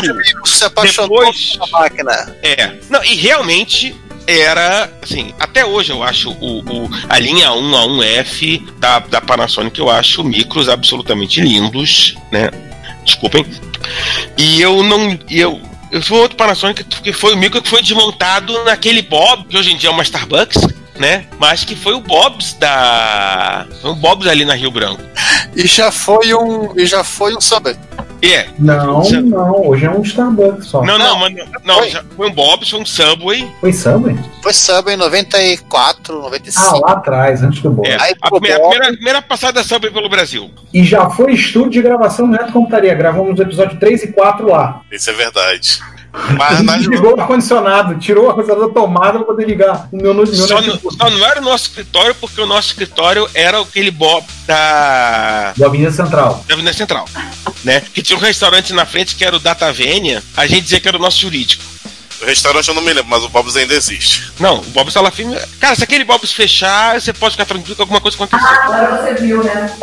E, ah, algo aconteceu. Alguém Algo viu? aconteceu ali. Bom, e inclusive acho que o Leonardo desmontou aquele micro. Se eu não tô errado. Em resumo, todo mundo desmontou aquele micro. Não, esse que foi desmontado no, no, no Bob's, é, eu lembro muito claramente o pessoal da loja passava olhar pra isso com cara de tipo, né, como a gente se a gente fosse aliens. A gente pegou uma, uma- Era muita gente, né? Pegou uma mesa grande e, rapaz, não sei o que, não sei que, por que motivo a gente vai abrir, aquele veio ali. Abrimos. Né? É óbvio, de vez em quando dá vontade de repetir aquilo naquela Starbucks só pra chocar. Mas, né? É, é a vontade que daí passa. A galera da Starbucks ia ficar mais chocada que a do Bob's, eu tenho certeza. Absoluta. Aqueles. Ali, nossa. Eu já fiz uma gracinha pior do que, do que essa aqui que você. Eu abri um TRS-80 modo 200 dentro de um avião. Em 2013. Em 2013. E, ou seja, em breve, como é que é? Isso foi spoiler, em breve. Não, mas isso é além do ponto de corte, então é uma gracinha aleatória. Não, não, Ah, não é nada tá original. certo. Então, o. o- e, e aí, depois que eu, que eu acabei é, me casando, enfim, e eu consegui ir para apartamento maior, porque os apartamentos aqui no Brasil eram todos muito pequenos, né? Só a pessoa morando sozinha. E aí eu consegui mais um, um, um espaço, aí eu comecei a tentar organizar alguma coisinha, algum espaço para mim. E aí, quando a gente mudou para esse que a gente mora atualmente, né? Eu peguei ali metade do. Né, do hoje a gente tá desempregada, né? E eu fiz ali o meu. Eu não diria main cave, mas é quase, né? Tipo, a, a- né? Nem buraco. né, né, né, ali é meio, é meio buraco, né? Porque eu divido espaço ali com o pessoal de, né, com o plano de limpeza. Então, é, mas, mas eu tá ali, hoje tá mais ou menos organizado, né? E aí eu consegui montar é, algumas coisas. Eu, hoje eu tenho alguns é, é, micros. Eu vou confessar que eu ando com menos tempo do que eu gostaria de, de sentar e- e e dar um oi pra eles, ver como é que eles estão, essa coisa toda. Mas isso não muda o fato de que, por exemplo, eu trouxe aqui, né, pra ficar aqui do meu lado e ocupar meu espaço quando eu vou pegar água, né, esse belíssimo Toshiba, né, Azokia Ike, com o famoso RGB, né, da Toshiba. Aquele conector da Toshiba que só a Toshiba usava, né? Isso, aquele que só a Toshiba usava, que é um MS Zoom que eu gosto muito. Eu tenho, tenho um Sony MS2, que inclusive foi considerado pelo, pelo Asen.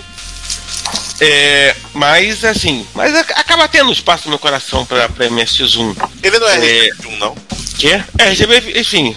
É, que diz RGB 21, mas o conector não é, não é SCART, aquele conector específico da. Que a Toshiba usa. É, É o eu SCART japonês. Não, É. não, é Não, não, não, não, não. Tinha maluco. Não, não é porque você tinha o SCART japonês, né? Que tinha outro nome lá, não é? enfim. Mas não, no caso desse micro específico, esse micro específico tem um, um- um conector próprio, conector de acho que 21 pinos. Em algum lugar eu peguei esse negócio um dia. Um dia eu vou sentar minha bunda e, e ver como é que eu posso fazer aí. Eu sei que tem cabo pra ele, enfim. Mas não vem o caso. Uma coisa, César, esse Toshiba é estéreo. É.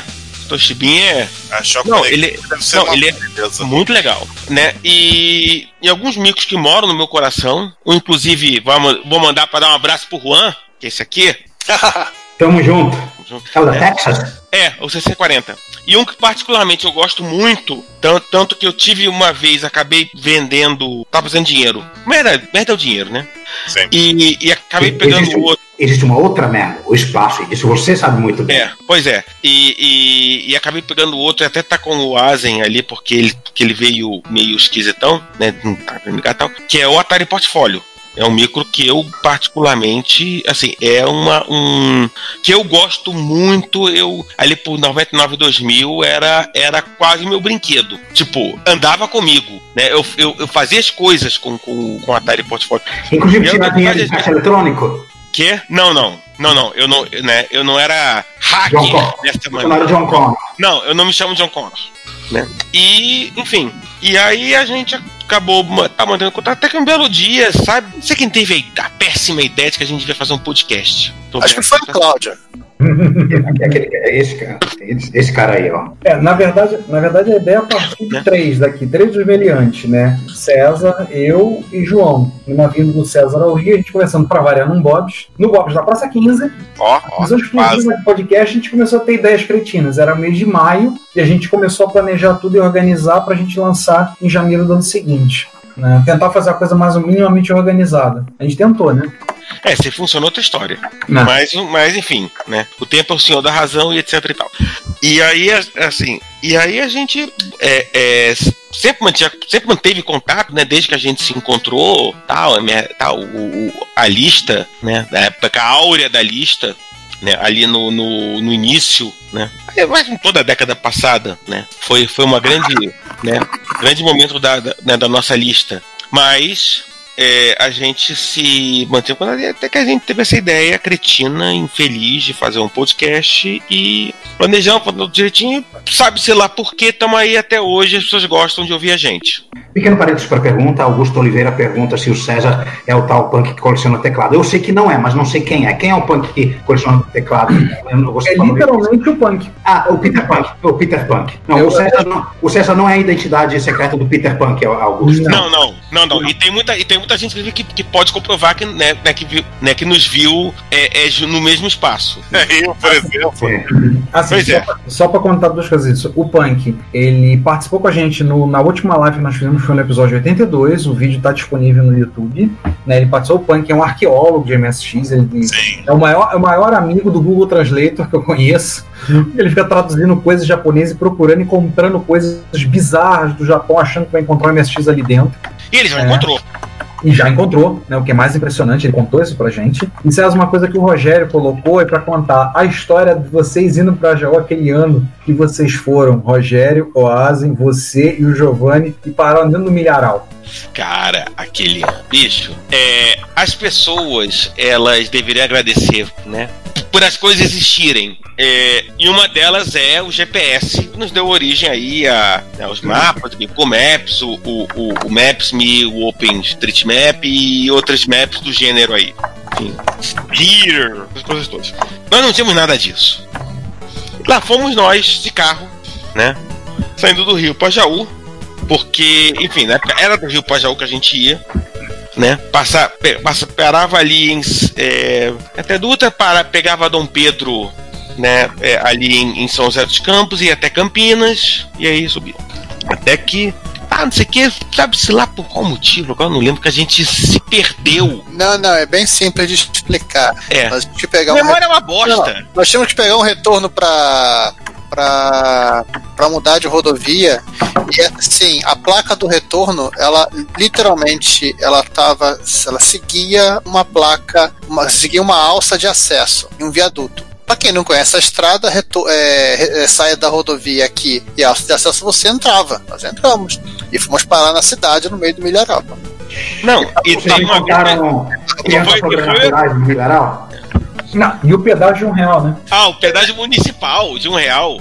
É, para mais voltarmos, disso. para voltarmos para a rodovia, a gente tinha que passar, tínhamos que passar pelo pedágio de um real. Que era um pedágio que atendia para quem ia e quem voltava. E olha que legal, logo depois que a gente voltou para a rodovia, o acesso para a rodovia que precisava estava lá disponível. É, foi um ano que o- o Rogério lembra que ele conta que, você- que ele tinha virado à noite, né? Ele tava muito cansado. foi, pegaram a foi. estrada na cena, vamos pra Jaú, com 10 horas de viagem pra chegar em Jaú, e todo mundo chegou estourado. Naquele ano eu voltei com vocês, se eu não me engano, o ano foi 2001. Eu voltei com vocês, eu tirei a icônica foto do Halloween da Bruxa Gorda. Ah! É uma adesivo. Eu, eu, não, eu, eu tenho essa foto, mas eu não tenho ela em papel, então fica mais difícil pra mostrar. Mas eu tenho essa foto no computador, que era uma, uma, uma picape fazendo propaganda. Tinha, o, aquele ano já tinha sido no 2 de novembro, então era próximo ao, ao, a data do Halloween, né? E o cara tinha na picape colado, Halloween da Bruxa Gorda. Cara, eu virei pro Rogério e falei assim, porra, eu quero tirar uma foto disso com câmera de, de filme, né? Aí ele, ele reduziu a marcha, acelerou, grudou no carro e bate a foto agora. Aí eu puxei a câmera e pá, bati duas ou três. Depois eu revelo. E saiu. Eu tenho essa foto é, digitalizada. Eu não sei onde ela tá em papel, mas eu tenho ela digitalizada. Depois a gente pode até botar no show notes essa também. É tipo alguém fazer uma lista que eu vou botar no show notes pra gente botar essas fotos lá. Que essa vale a pena, do Halloween da Bruxa Gorda. É, até com o show notes só vai ter foto mesmo. Enfim. É, e aí é isso. O, o né, hoje, né? Hoje, hoje, por exemplo, é, eu óbvio sinto falta talvez de ter preservado algumas coisas, sinto. Mas era uma. Assim, mas as coisas funcionam da maneira que elas funcionam. Não funcionam da maneira que a gente quer que funcione. Mas sim da maneira que elas funcionam com a nossa. né, com os nossos pensamentos da, né, da época e, e etc e tal. Por exemplo, hoje. Ah, hoje eu sinto falta de, de ter. Né, ter guardado né, todos os softwares que eu tive da, da, da Discovery barra high-tech, sinto. Mas não tenho, paciência, né? Até porque queria mesmo, assim, de vez em quando sinto falta. Eu queria ter uns Orax só pra, só pra fazer questão de colocar na minha frente, assim. Os Orax. Tipo, até colocar aqui. Né? E é isso, assim. Né? Eu acho que o MSD me ajudou um pouco né, na. Né, né, a me descobrir como, como profissional de TI, como, né, essa coisa toda. E, enfim, o que mais posso falar? Né? Cara, nossa, a gente é, é- era um mundo muito diferente quando nove, anos 90, é, 2000, não só pela pela ah, Ricardo, emita sons para eles serem destacados enquanto você fala, senão fica só no, no iconezinho lá embaixo. Fica falando blá blá blá, que aí o negócio aparece melhor. Não, mas é o que eu vou Isso. acabar trabalhando. Deixa o César concluir que eu mostro essa foto. tudo bem. Ah, Então, é, é, porque, porque não apenas é, assim, as coisas eram muito mais difíceis de ser encontradas, e, por exemplo, é, cadê ele hoje? É, eu entrei Tamo na junto. internet em 95. Na época, eu resolvi. Eu entrei, era no. O Ibase tinha um acesso experimental. Sim, eu lembro. Processo de base. E, né, acesso de base. E até porque eu não- não estava na universidade naquele momento. E depois, quando a Embratel fez um beta tester de, de internet, é, eu me inscrevi. Nossa, cara, era a época que mo- eu tava moendo no acesso discado, bicho.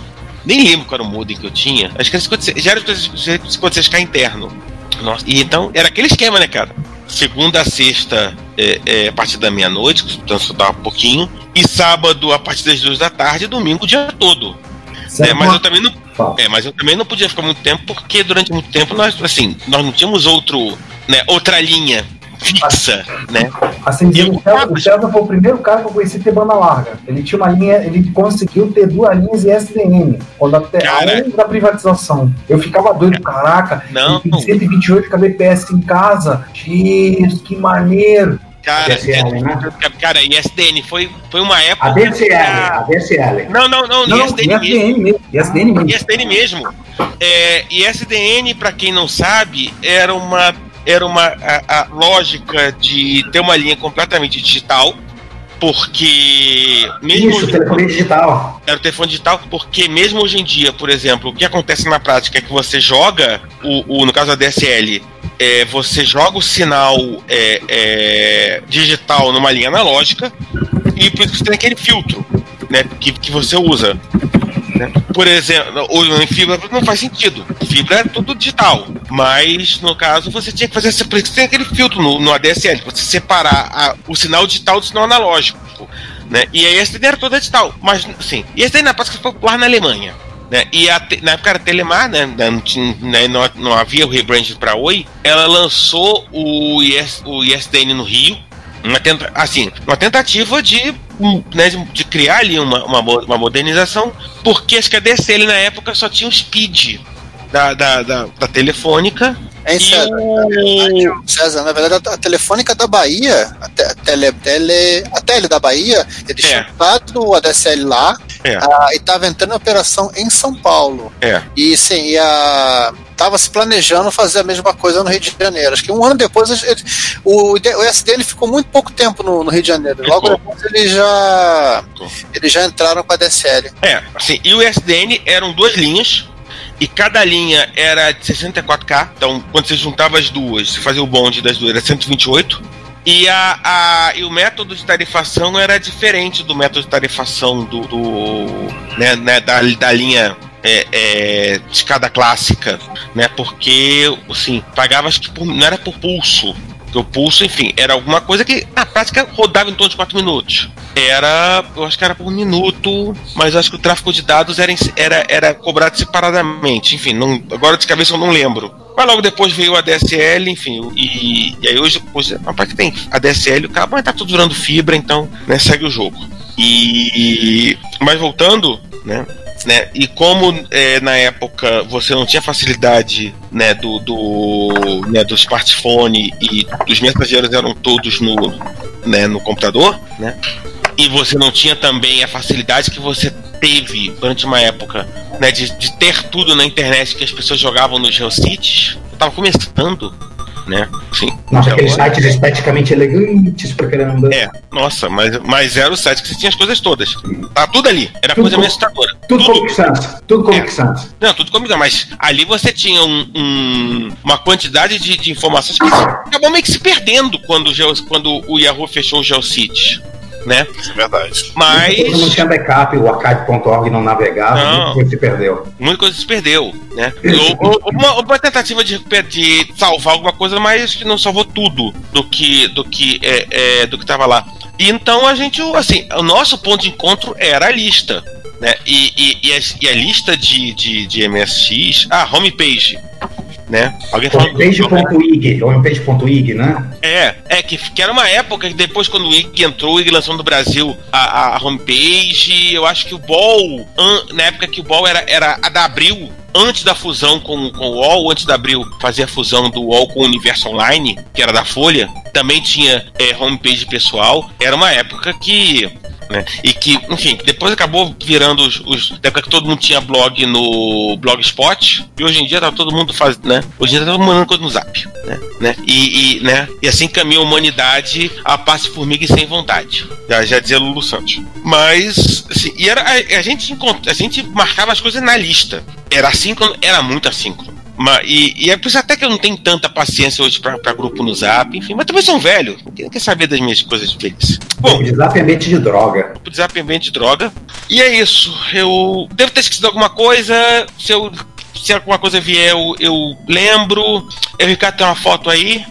Sim, sim. A foto que eu achei dessas fotos de Jaú dos é, 99, é que eu falei que imagens. fiz. Essa foto foi parte da coleção, uma pequena parte, uma pequena amostra da coleção do Daniel Ravazzi, que ele levou lá. São vários MSX, inclusive um National, esse micro aqui com um trackball no teclado, é um National FS 500. Aí tem um Philips, um Talent, tem aqui atrás um outro Philips, em cima dele um, um Sony XV. Isso em 1999, hoje em dia já é uma coisa certamente espantosa, porque, por exemplo, o National não é uma coisa comum de se achar, é difícil de achar, o punk o diga, né? É, hoje em dia, então, naquela época, vin- literalmente 20 anos atrás, isso é um espanto. Né? O Ravaz é um, pessoa, um personagem que seria muito interessante de entrevistar um dia para contar as histórias dele, para conseguir montar a coleção dele. Cara, eu lembro uma, eu lembro uma vez que fui visitar onde o Ravazzi morava. E foi uma coisa, e foi uma experiência. Eu não diria assustadora, mas eu diria. Epifânica. Cara, é. Assim. Por falta de termo melhor, eu vou dizer bizarro. Sim. Por falta de termo melhor, eu vou dizer bizarro, e não bizarro no sentido que, é- que normalmente a gente é, é, bota uma palavra, mas no sentido de que é algo que até hoje eu, le- eu lembro lá e tipo, eu não consigo encontrar uma maneira de. sei lá, de explicar melhor. né? Mas enfim, foi umas. Enfim, se o rapaz estiver aí. A gente manda, man- né? Manda um alô aí pra gente. Vamos, vamos conversar. Sim. o Emil tá dizendo que você perde pontos de sanidade ao visitar a coleção do Ravazzi. Né? É, e aí tem o Ravazzi, tem o, tem o Werner, tem aquele cara das, da- da- da- das pilhas de expert do sul, né? Que, que não, não lembro quem é. Marcelo Cello, tá morando agora em. Alegrete. Ele é professor da Universidade Federal agora na Já. Estado. Ele tá lá com. Ele tá. Tem umas pilhas. Mas o, o Cello ele fazia o seguinte, era muito legal. Ele recolhia os experts que ele encontrava. Expert, expert, expert. Ele, cara, ele achou um Atari ST num, num sucatão desses. O que certas pessoas fazem com cachorros e gatos, ele fazia com expert. Era isso que eu ia falar. Pois é, assim, aí ele ia recolhendo, fiz assim, isso vai pro lixão, né, vai triturar, mas pra alguém vai ser útil. Tanto que eu lembro que eu tava lá, a gente fez um pequeno encontro na casa dele, aí um rapaz tava lá, você pode até num grupo de zap. Ele virou, o Tchau chegou, não, pô, tá precisando. Tá bom, escolhe, esse aqui tá bom pra você, pode levar. Não, mas eu vou te pagar. Não, não, leva, leva, cara, é presente, leva. Vai ser útil pra você. E ele fez, fazia isso, assim, é uma coisa muito bacana, da parte dele, que a gente sabe, que a gente até falou em episódios passados, quando o microclássico ele é destruído, não tem outro pra repor. Né? Não existe outro que vai repor, né? Então, Então a gente faz um apelo. Qualquer um aí que veja toda a gente e tá com muita vontade de triturar, fazer farinha de um micro desse, não faça isso, doe pra gente. ah, com certeza. A gente já ganhou doação, já ganhamos placa de expert, ganhamos um kit 2.0. Muito obrigado. Não lembro quem foi a pessoa que doou. Ganhamos alguns experts. É, É, inclusive a regra do grupo MST Rio, né? A gente recebe doação, a gente conserta o micro, testa, vende e o dinheiro vai para o caixa do grupo. Né? E desse dinheiro que é pago, por exemplo, a hospedagem do Reto Computaria, é, que é pago o, as- o- os custos que a gente tem para os encontros com a MST Rio, a Retro Rio, essas coisas assim, né? Isso aí, pessoal. Aí a gente vende coisas, a gente vende camisetas, como, como, como essa daqui, como a que o Ricardo tá vestindo. É, Aqui o Juan. caixas.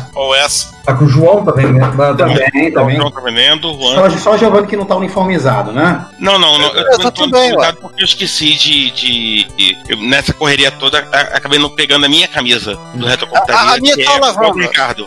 Mas assim, a gente vende, nesse material que a gente vende, até é interessante comentar, que a gente vende para poder custear, pagar o custo que a gente tem, por exemplo, a hospedagem. E aí eu sou muito grato aos nossos ouvintes, que ano passado a gente comentou, fizemos a campanha do café, aliás, a campanha tá aberta do cafezinho, né? E a gente teve ajuda e tipo, metade da hospedagem, pouco mais da metade da nossa hospedagem por mais três anos foi paga pelos nossos ouvintes. Então, assim, muito obrigado, vocês colaboraram, né? E chegaram lá com. Gente, as nossas cafeteiras estão tristes, estão precisando que vocês é, é, no- né, nos ajudem a, a, né, a pagar o café da Retrocomputaria, porque a Retrocomputaria também é movido a café e precisa né, de café para não perecer.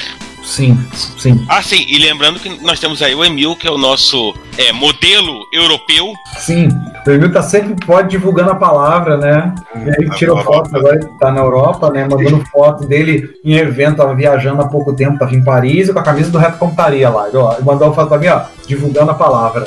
Gente, o, o Junix falou que tem dois, dois. Falou nos comentários que tem dois Sinclair QL. Ele, ele sozinho deve ter 50% do, do, da, da, da presença de Sinclair QL em território nacional. Eu diria que ele tem um quarto, certo? Conheço só mais duas pessoas que têm Sinclair QL, que eu, eu me lembro. Mas, mas essas pessoas elas têm dois Sinclair QL, Não, cada um tem uma. E- Então ele tem pelo Então ele- menos metade do Sinclair QL no Brasil. Ele exatamente. Né? É, é isso aí. Nesse momento nós falamos em quatro, então, por favor, se alguém quiser fazer aí o, o censo do Sinclair QL, é, é, pode, e quiser mandar um recado pra gente publicar, a gente publica o resultado. A gente publica, resultado 4, 5. Né? Gente, Sinclair QL é esquisito demais até pra mim. olha, olha aí, olha o que falou o cara que estava com- no, no, no último evento Patel Aquários. Você vai falar que tem aquário, eu vou me lembrar de Hair, caramba. Ah, Dá pra tocar vinheta aqui, então Não, tem. não vai ter não. Daqui a pouco a Não. Cláudia, quando ela ouvir isso, ela lá embaixo vai começar a cantar a música do Batel, vai começar a cantar a música do Hair. Patel Aquários! Não ia falar isso. Bom, Giovanni, Ela não tá rindo, ela tá cantando. É, Giovanni, é tu? Agora. Vamos lá, vamos lá. Ainda tem o, é, o grande grupo dos Joões, né? Sim. Não, você faz, também é- faz parte do grande grupo do João. Você é o João Então. italiano, o João é o João brasileiro, eu sou o João espanhol. Você também é João. Fala. Então, é, o- é, o- Gato português, né? Porque é lindo. Os, Jo- os Joões são maioria. A, maioria do reto computaria é driblada pelo Garrincha. aham. Verdade. Então eu queria pedir a atenção de todos. O Retrocomputaria é um podcast gratuito. Isto significa que você paga nada para ouvi-lo ou para visitar o nosso site. Mas isso não significa que não tenha custos, pelo contrário. Nós da equipe investimos tempo, conhecimento e dinheiro nossos para entregar a vocês o melhor conteúdo que pudermos proporcionar. Logo, convidamos você a nos pagar um café. Sim, na página relacionada no nosso site, você pode fazer uma doação em dinheiro, inicialmente no valor de um cafezinho. Agora, se você doar o valor de alguns cafezinhos, você poderá receber um brinde nosso, um cordão de crachá. Se o valor for ainda maior, você ganhará, além da nossa gratidão, uma camiseta do Retrocomputaria. O frete é por nossa conta. Nós temos lá botões para doação pelo PagSeguro, pelo PayPal, pelo Mercado Pago. Então, pague-nos um café, mesmo que você não consuma essa bebida. Se você preferir, você também pode ir até o link loja no nosso site e adquirir no Mercado Livre alguns dos itens que vendemos. E por último, se você quiser doar um item de hardware, aceitamos de bom grado. Todo o lucro das vendas e das doações é revertido para o sustento desse podcast e site, e você nos estará nos ajudando a realizar esse trabalho. Nosso muito obrigado. Me vejo obrigado a concordar com palestrinha. Vamos lá, é... é a história do começo, do princípio, do, do início de tudo? É O isso aí. início, o fim e o meio. Tudo bem, vamos, vamos começar assim, uma coisa que talvez o pessoal não tenha pego aqui, como todo, como todo jovem latino-americano, lá do final da década de 70, começo de 80, vai, vai ter uma recordação muito, muito clara de, de computadores em, num- naquela enxurrada de seriados de ficção científica que a gente tinha passando na televisão naquela época, né? Você tinha o computador, opa, você tinha computadores no do, do tempo, toda a série do, do Irving Allen, né? Viagem ao Fundo do Mar, é, avançando um pouco, né? Star Trek, eu talvez eu, eu deva ter, ter fazer parte do grupo que assistiu Star Trek quase a, a série clássica, quase com quase contemporâneo na TV brasileira. Tu é velho, hein? Você, eu 60. lembro. E foi Não. lá no Star Trek que a gente viu o primeiro, o primeiro computador ter mesa. Sim. Essa é. Eu lembro da TV Tupi passando Star Trek, você fala, o Bandeirantes. E a Tupi passava os demais. Lembro de outros seriados como Ark 2 e Homem do Fundo do Mar e tudo.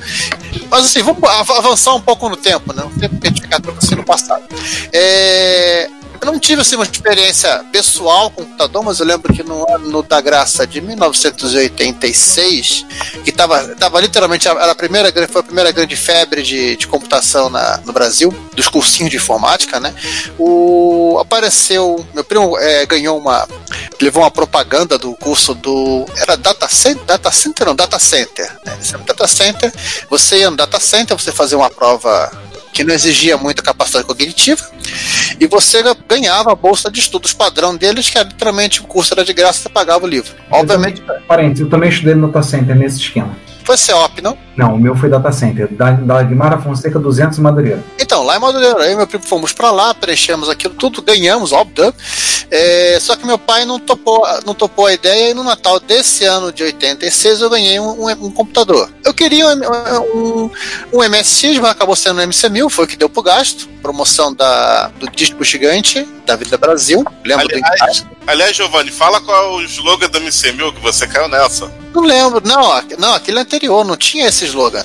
Eu ganhei porque era mais barato, caramba. Ué, mas o- aquele slogan que era um, um 70%, 70 do MSX por 90% do preço. Não, eu nunca vi esse slogan, na, só vou ver anos depois. Ah, é? Mas assim, é, eu ganhei MC1000 com um pacote de 21 fitas, ou seja, quase todo o acervo de jogos, de programas do MC1000 da época. Isso foi, foi bastante interessante. E foi minha grande experiência com computação. Na verdade, eu, eu- apesar de ser um presente de Natal, eu já estava usando ele um pouquinho antes. Não tinha gravador cassete, demorou um pouco para ter um gravador cassete. Tínhamos um gravador cassete na, na em casa, mas era dentro de um 13 em 1 da Philips. E por algum motivo, o 13 em 1 da Philips ele tinha um conector DIN para é, o microfone ao invés de um, de um jack. Mas é, todo, todo, todo- todos esses 3 em 1 geralmente tinham, tinham esses conectores maiores. É, mas tinha- não, não era nem um P12, um P7, um conector normal, né? De, que a gente considera hoje normal para fone de ouvido e microfone. Era um DIN mesmo. Usava dois pinos do DIN. Era um microfone RGB. Então, assim, eu usei esse cara durante dois anos. Por volta de 88, quando eu entrei no segundo grau, eu, eu ganhei um MSX, isso é muito legal. Eu queria um Expert, acabei ganhando Hotbit. É, assim como o Ricardo foi consórcio de voz, né? Eu consegui fazer uma, uma, um crowdfunding, como diriam hoje os jovens. E cada, cada, avô, é, cada, cada pacote de avós conseguia é, custear metade, do, metade, metade dos 40 mil dinheiros para comprar o para comprar o, o, o, MSX. No final acabei ganhando um Hotbit preto, semana, mais precisamente na Semana Santa de 88 e foi muita alegria, foi muito legal. Eu já conhecia bastante da MSX na época. E foi meu computador principal até o ano de 92. Eu ganhei um drive em 90. Lembro que era Copa do Mundo. Pessoas preocupadas por algum motivo, Copa do Mundo. Eu preocupado com o drive da MSX. Você deveria estar jogando Konami Soccer. Não, não. Eu tava em Madureira indo comprar na Knight Soft, meu kit drive DMX. Ah, tá. Aí depois veio uma impressora em 91, comecei em 91. É, e foi meu micro, assim, foi realmente micro de, de tudo, né? Micro para jogar, micro para fazer, para aprender, micro para usar até na faculdade, até 90, acho que final, sim, 90. Eu nunca sei, eu acho que foi 93, quando eu troquei por um PC. É, foi 93. Eu não troquei, né? Eu peguei o MSX, eu coloquei, guardei no, no, no, armário, porque não tinha espaço na mesa. De vez em quando eu pegava ele de volta. É, em 94, eu tava na Nemesis e a Nemesis anunciava um tal de emulador de MSX. Eu achei interessante isso. Poxa, legal. Eu vou poder fazer coisas de MSX também no, aqui no PC, ficar mais fácil, não precisa tirar do guarda-roupa para usar e tudo mais.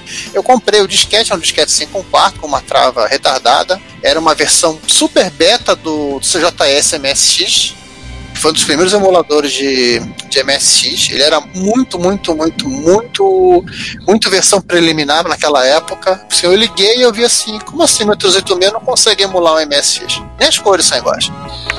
E sim, o tempo foi passando, a internet chegou em 95, assim como o César estava um ávido procurador de provedor, nessa época a gente tinha que ter um provedor de acesso para poder conectar. Eu lembro que eu fui usuário do BR Home Shopping, é, é, é, isso, é isso. Rural. Isso, o pessoal é, não lembra. Assim que a internet saiu do beta na Embratel, você criou. Ah, beleza, abriu. A Embratel saiu do, do mercado de provimento e você tinha que ter um provedor de linha de cada.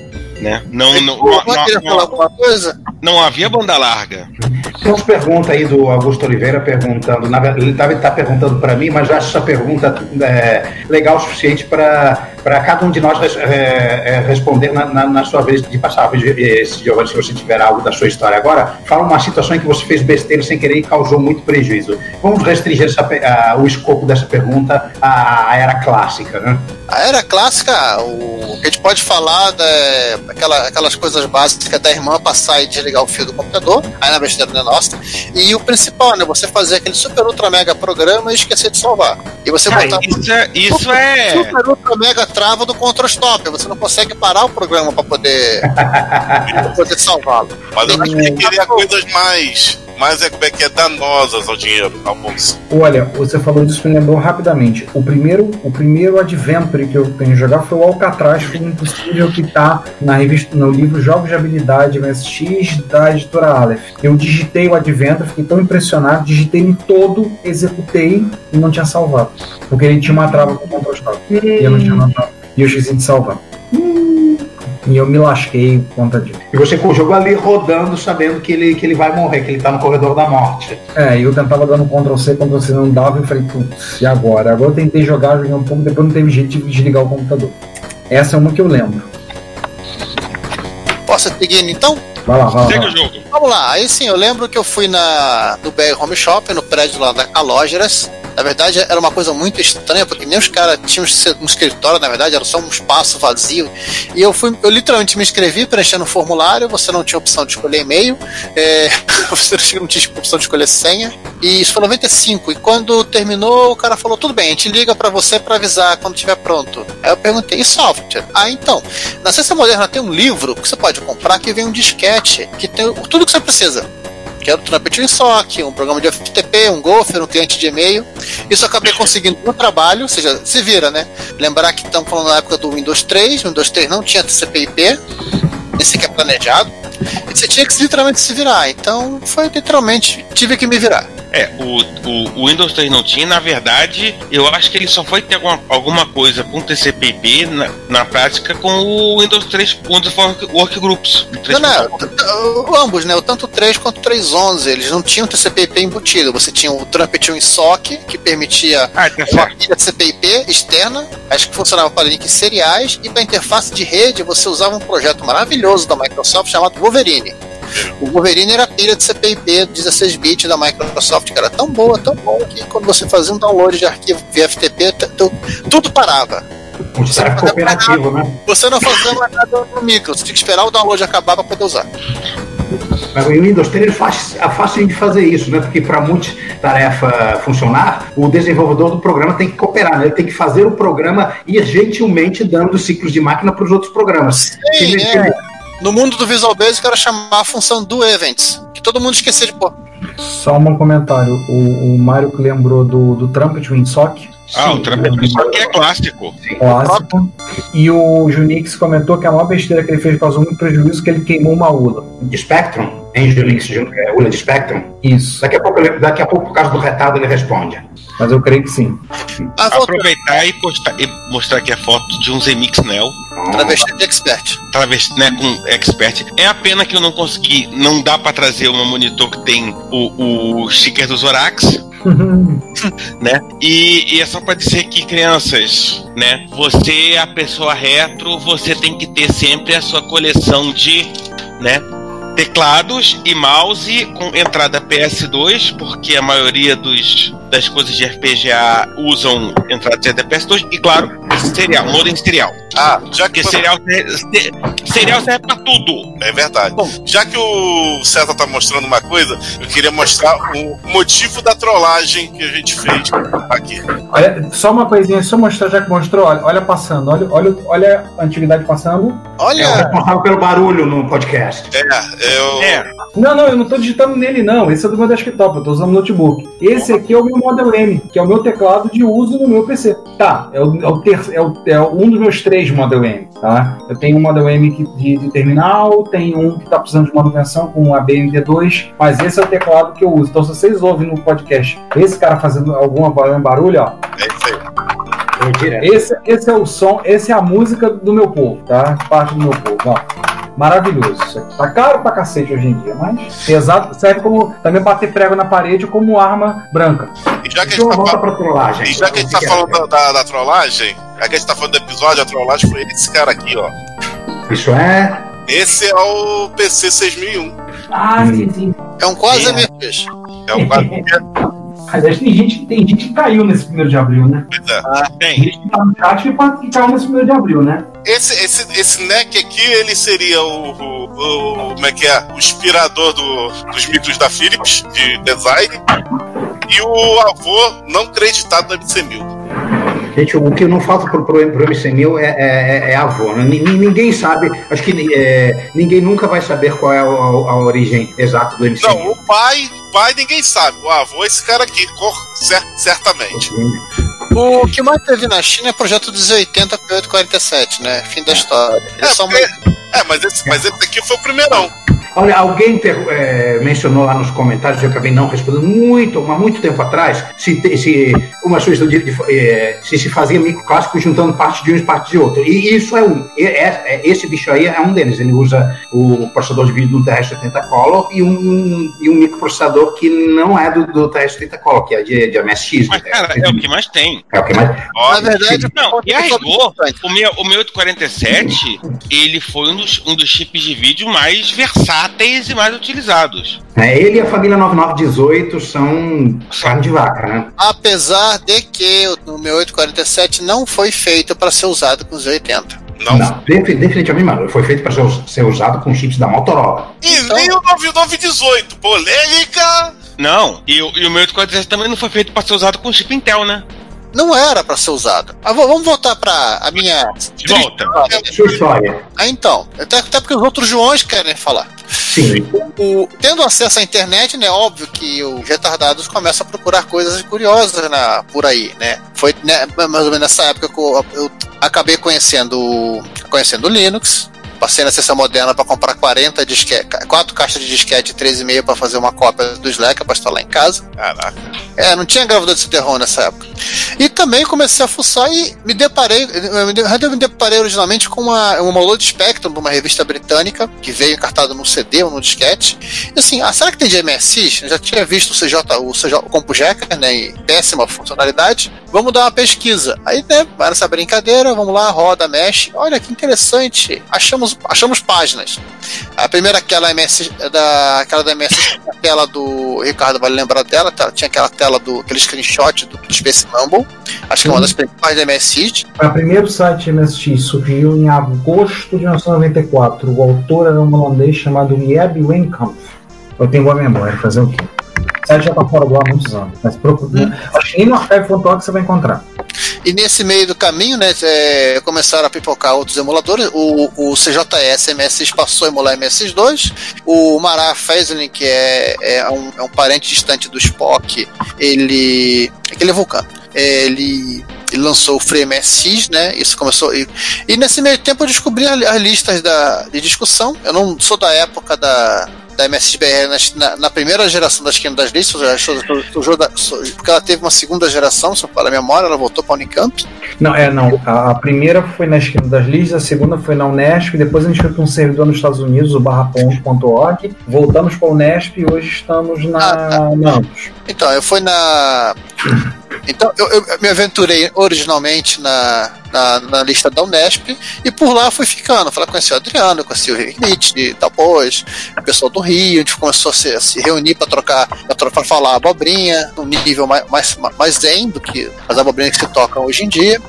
Começaram a ter os encontros, teve o encontro de Brasília, eu não pude ir. Aí eu, eu e o Ricardo organizamos o encontro de, do Rio, só de raiva, para ninguém o César apareceu nesse primeiro encontro e por aí foi, né? E assim, assim a história foi, foi se tocando. Com relação ao colecionismo, você, acho que eu sou contemporâneo do Ricardo na aquisição Turbo R. Você, é, o teu Turbo R você pegou um pouquinho antes de mim. Não, eu, você percebeu quando você chegou de Brasília nesse ano. Eu recebi antes. E todo mundo quis bater porque eu não levei o MSX. Claro que não.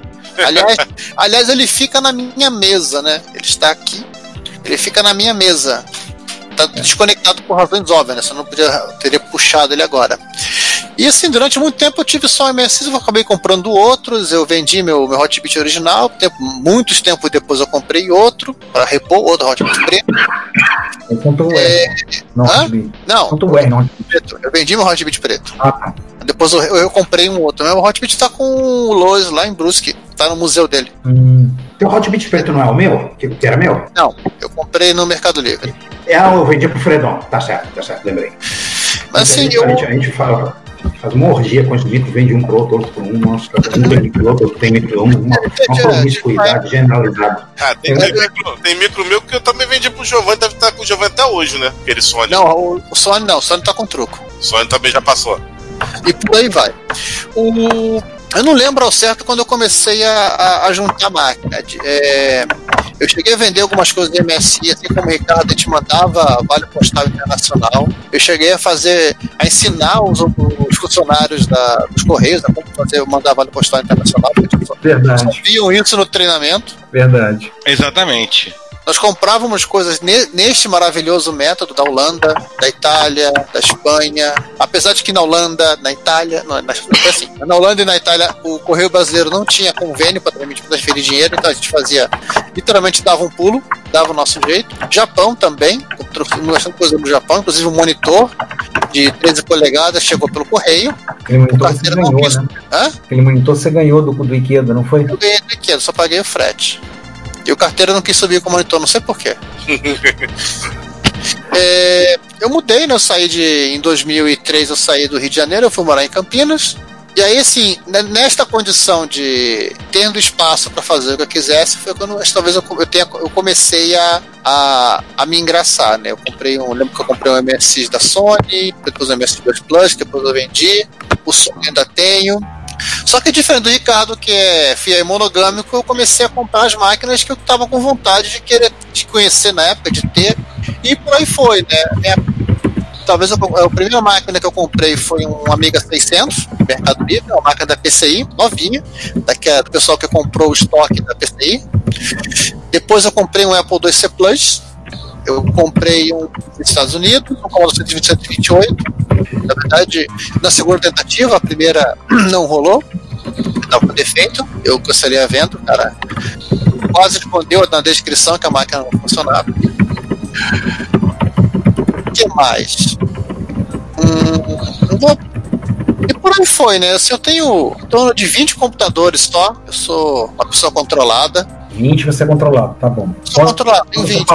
Não, comparado comigo, tudo é relativo, cara. Pensa em mim, ele é controlado. Então, Eu sou controlado, né? Eu tenho 30 MSX, né? eu sou controlado, né? E, e perto do, do, do, do Werner, eu sou controlado. Tudo é relativo, cara.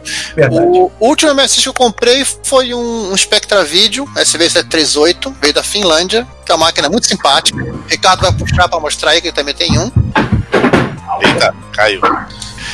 Das máquinas mais curiosas, né? É, talvez assim, de aquisição, eu posso dizer, foi o Apple II GS, que saiu a bagatela de 11 ou Finalmente 12 começou a dólares. Pinta de preto logo, é mais fácil. É, eu tô pensando nisso. Esse, inclusive, foi protagonista de uma série de Retrobrite no Retrocomputaria. A que eu fiz, eu desmontei o micro todo pra fazer o Retrobrite. Foi ele.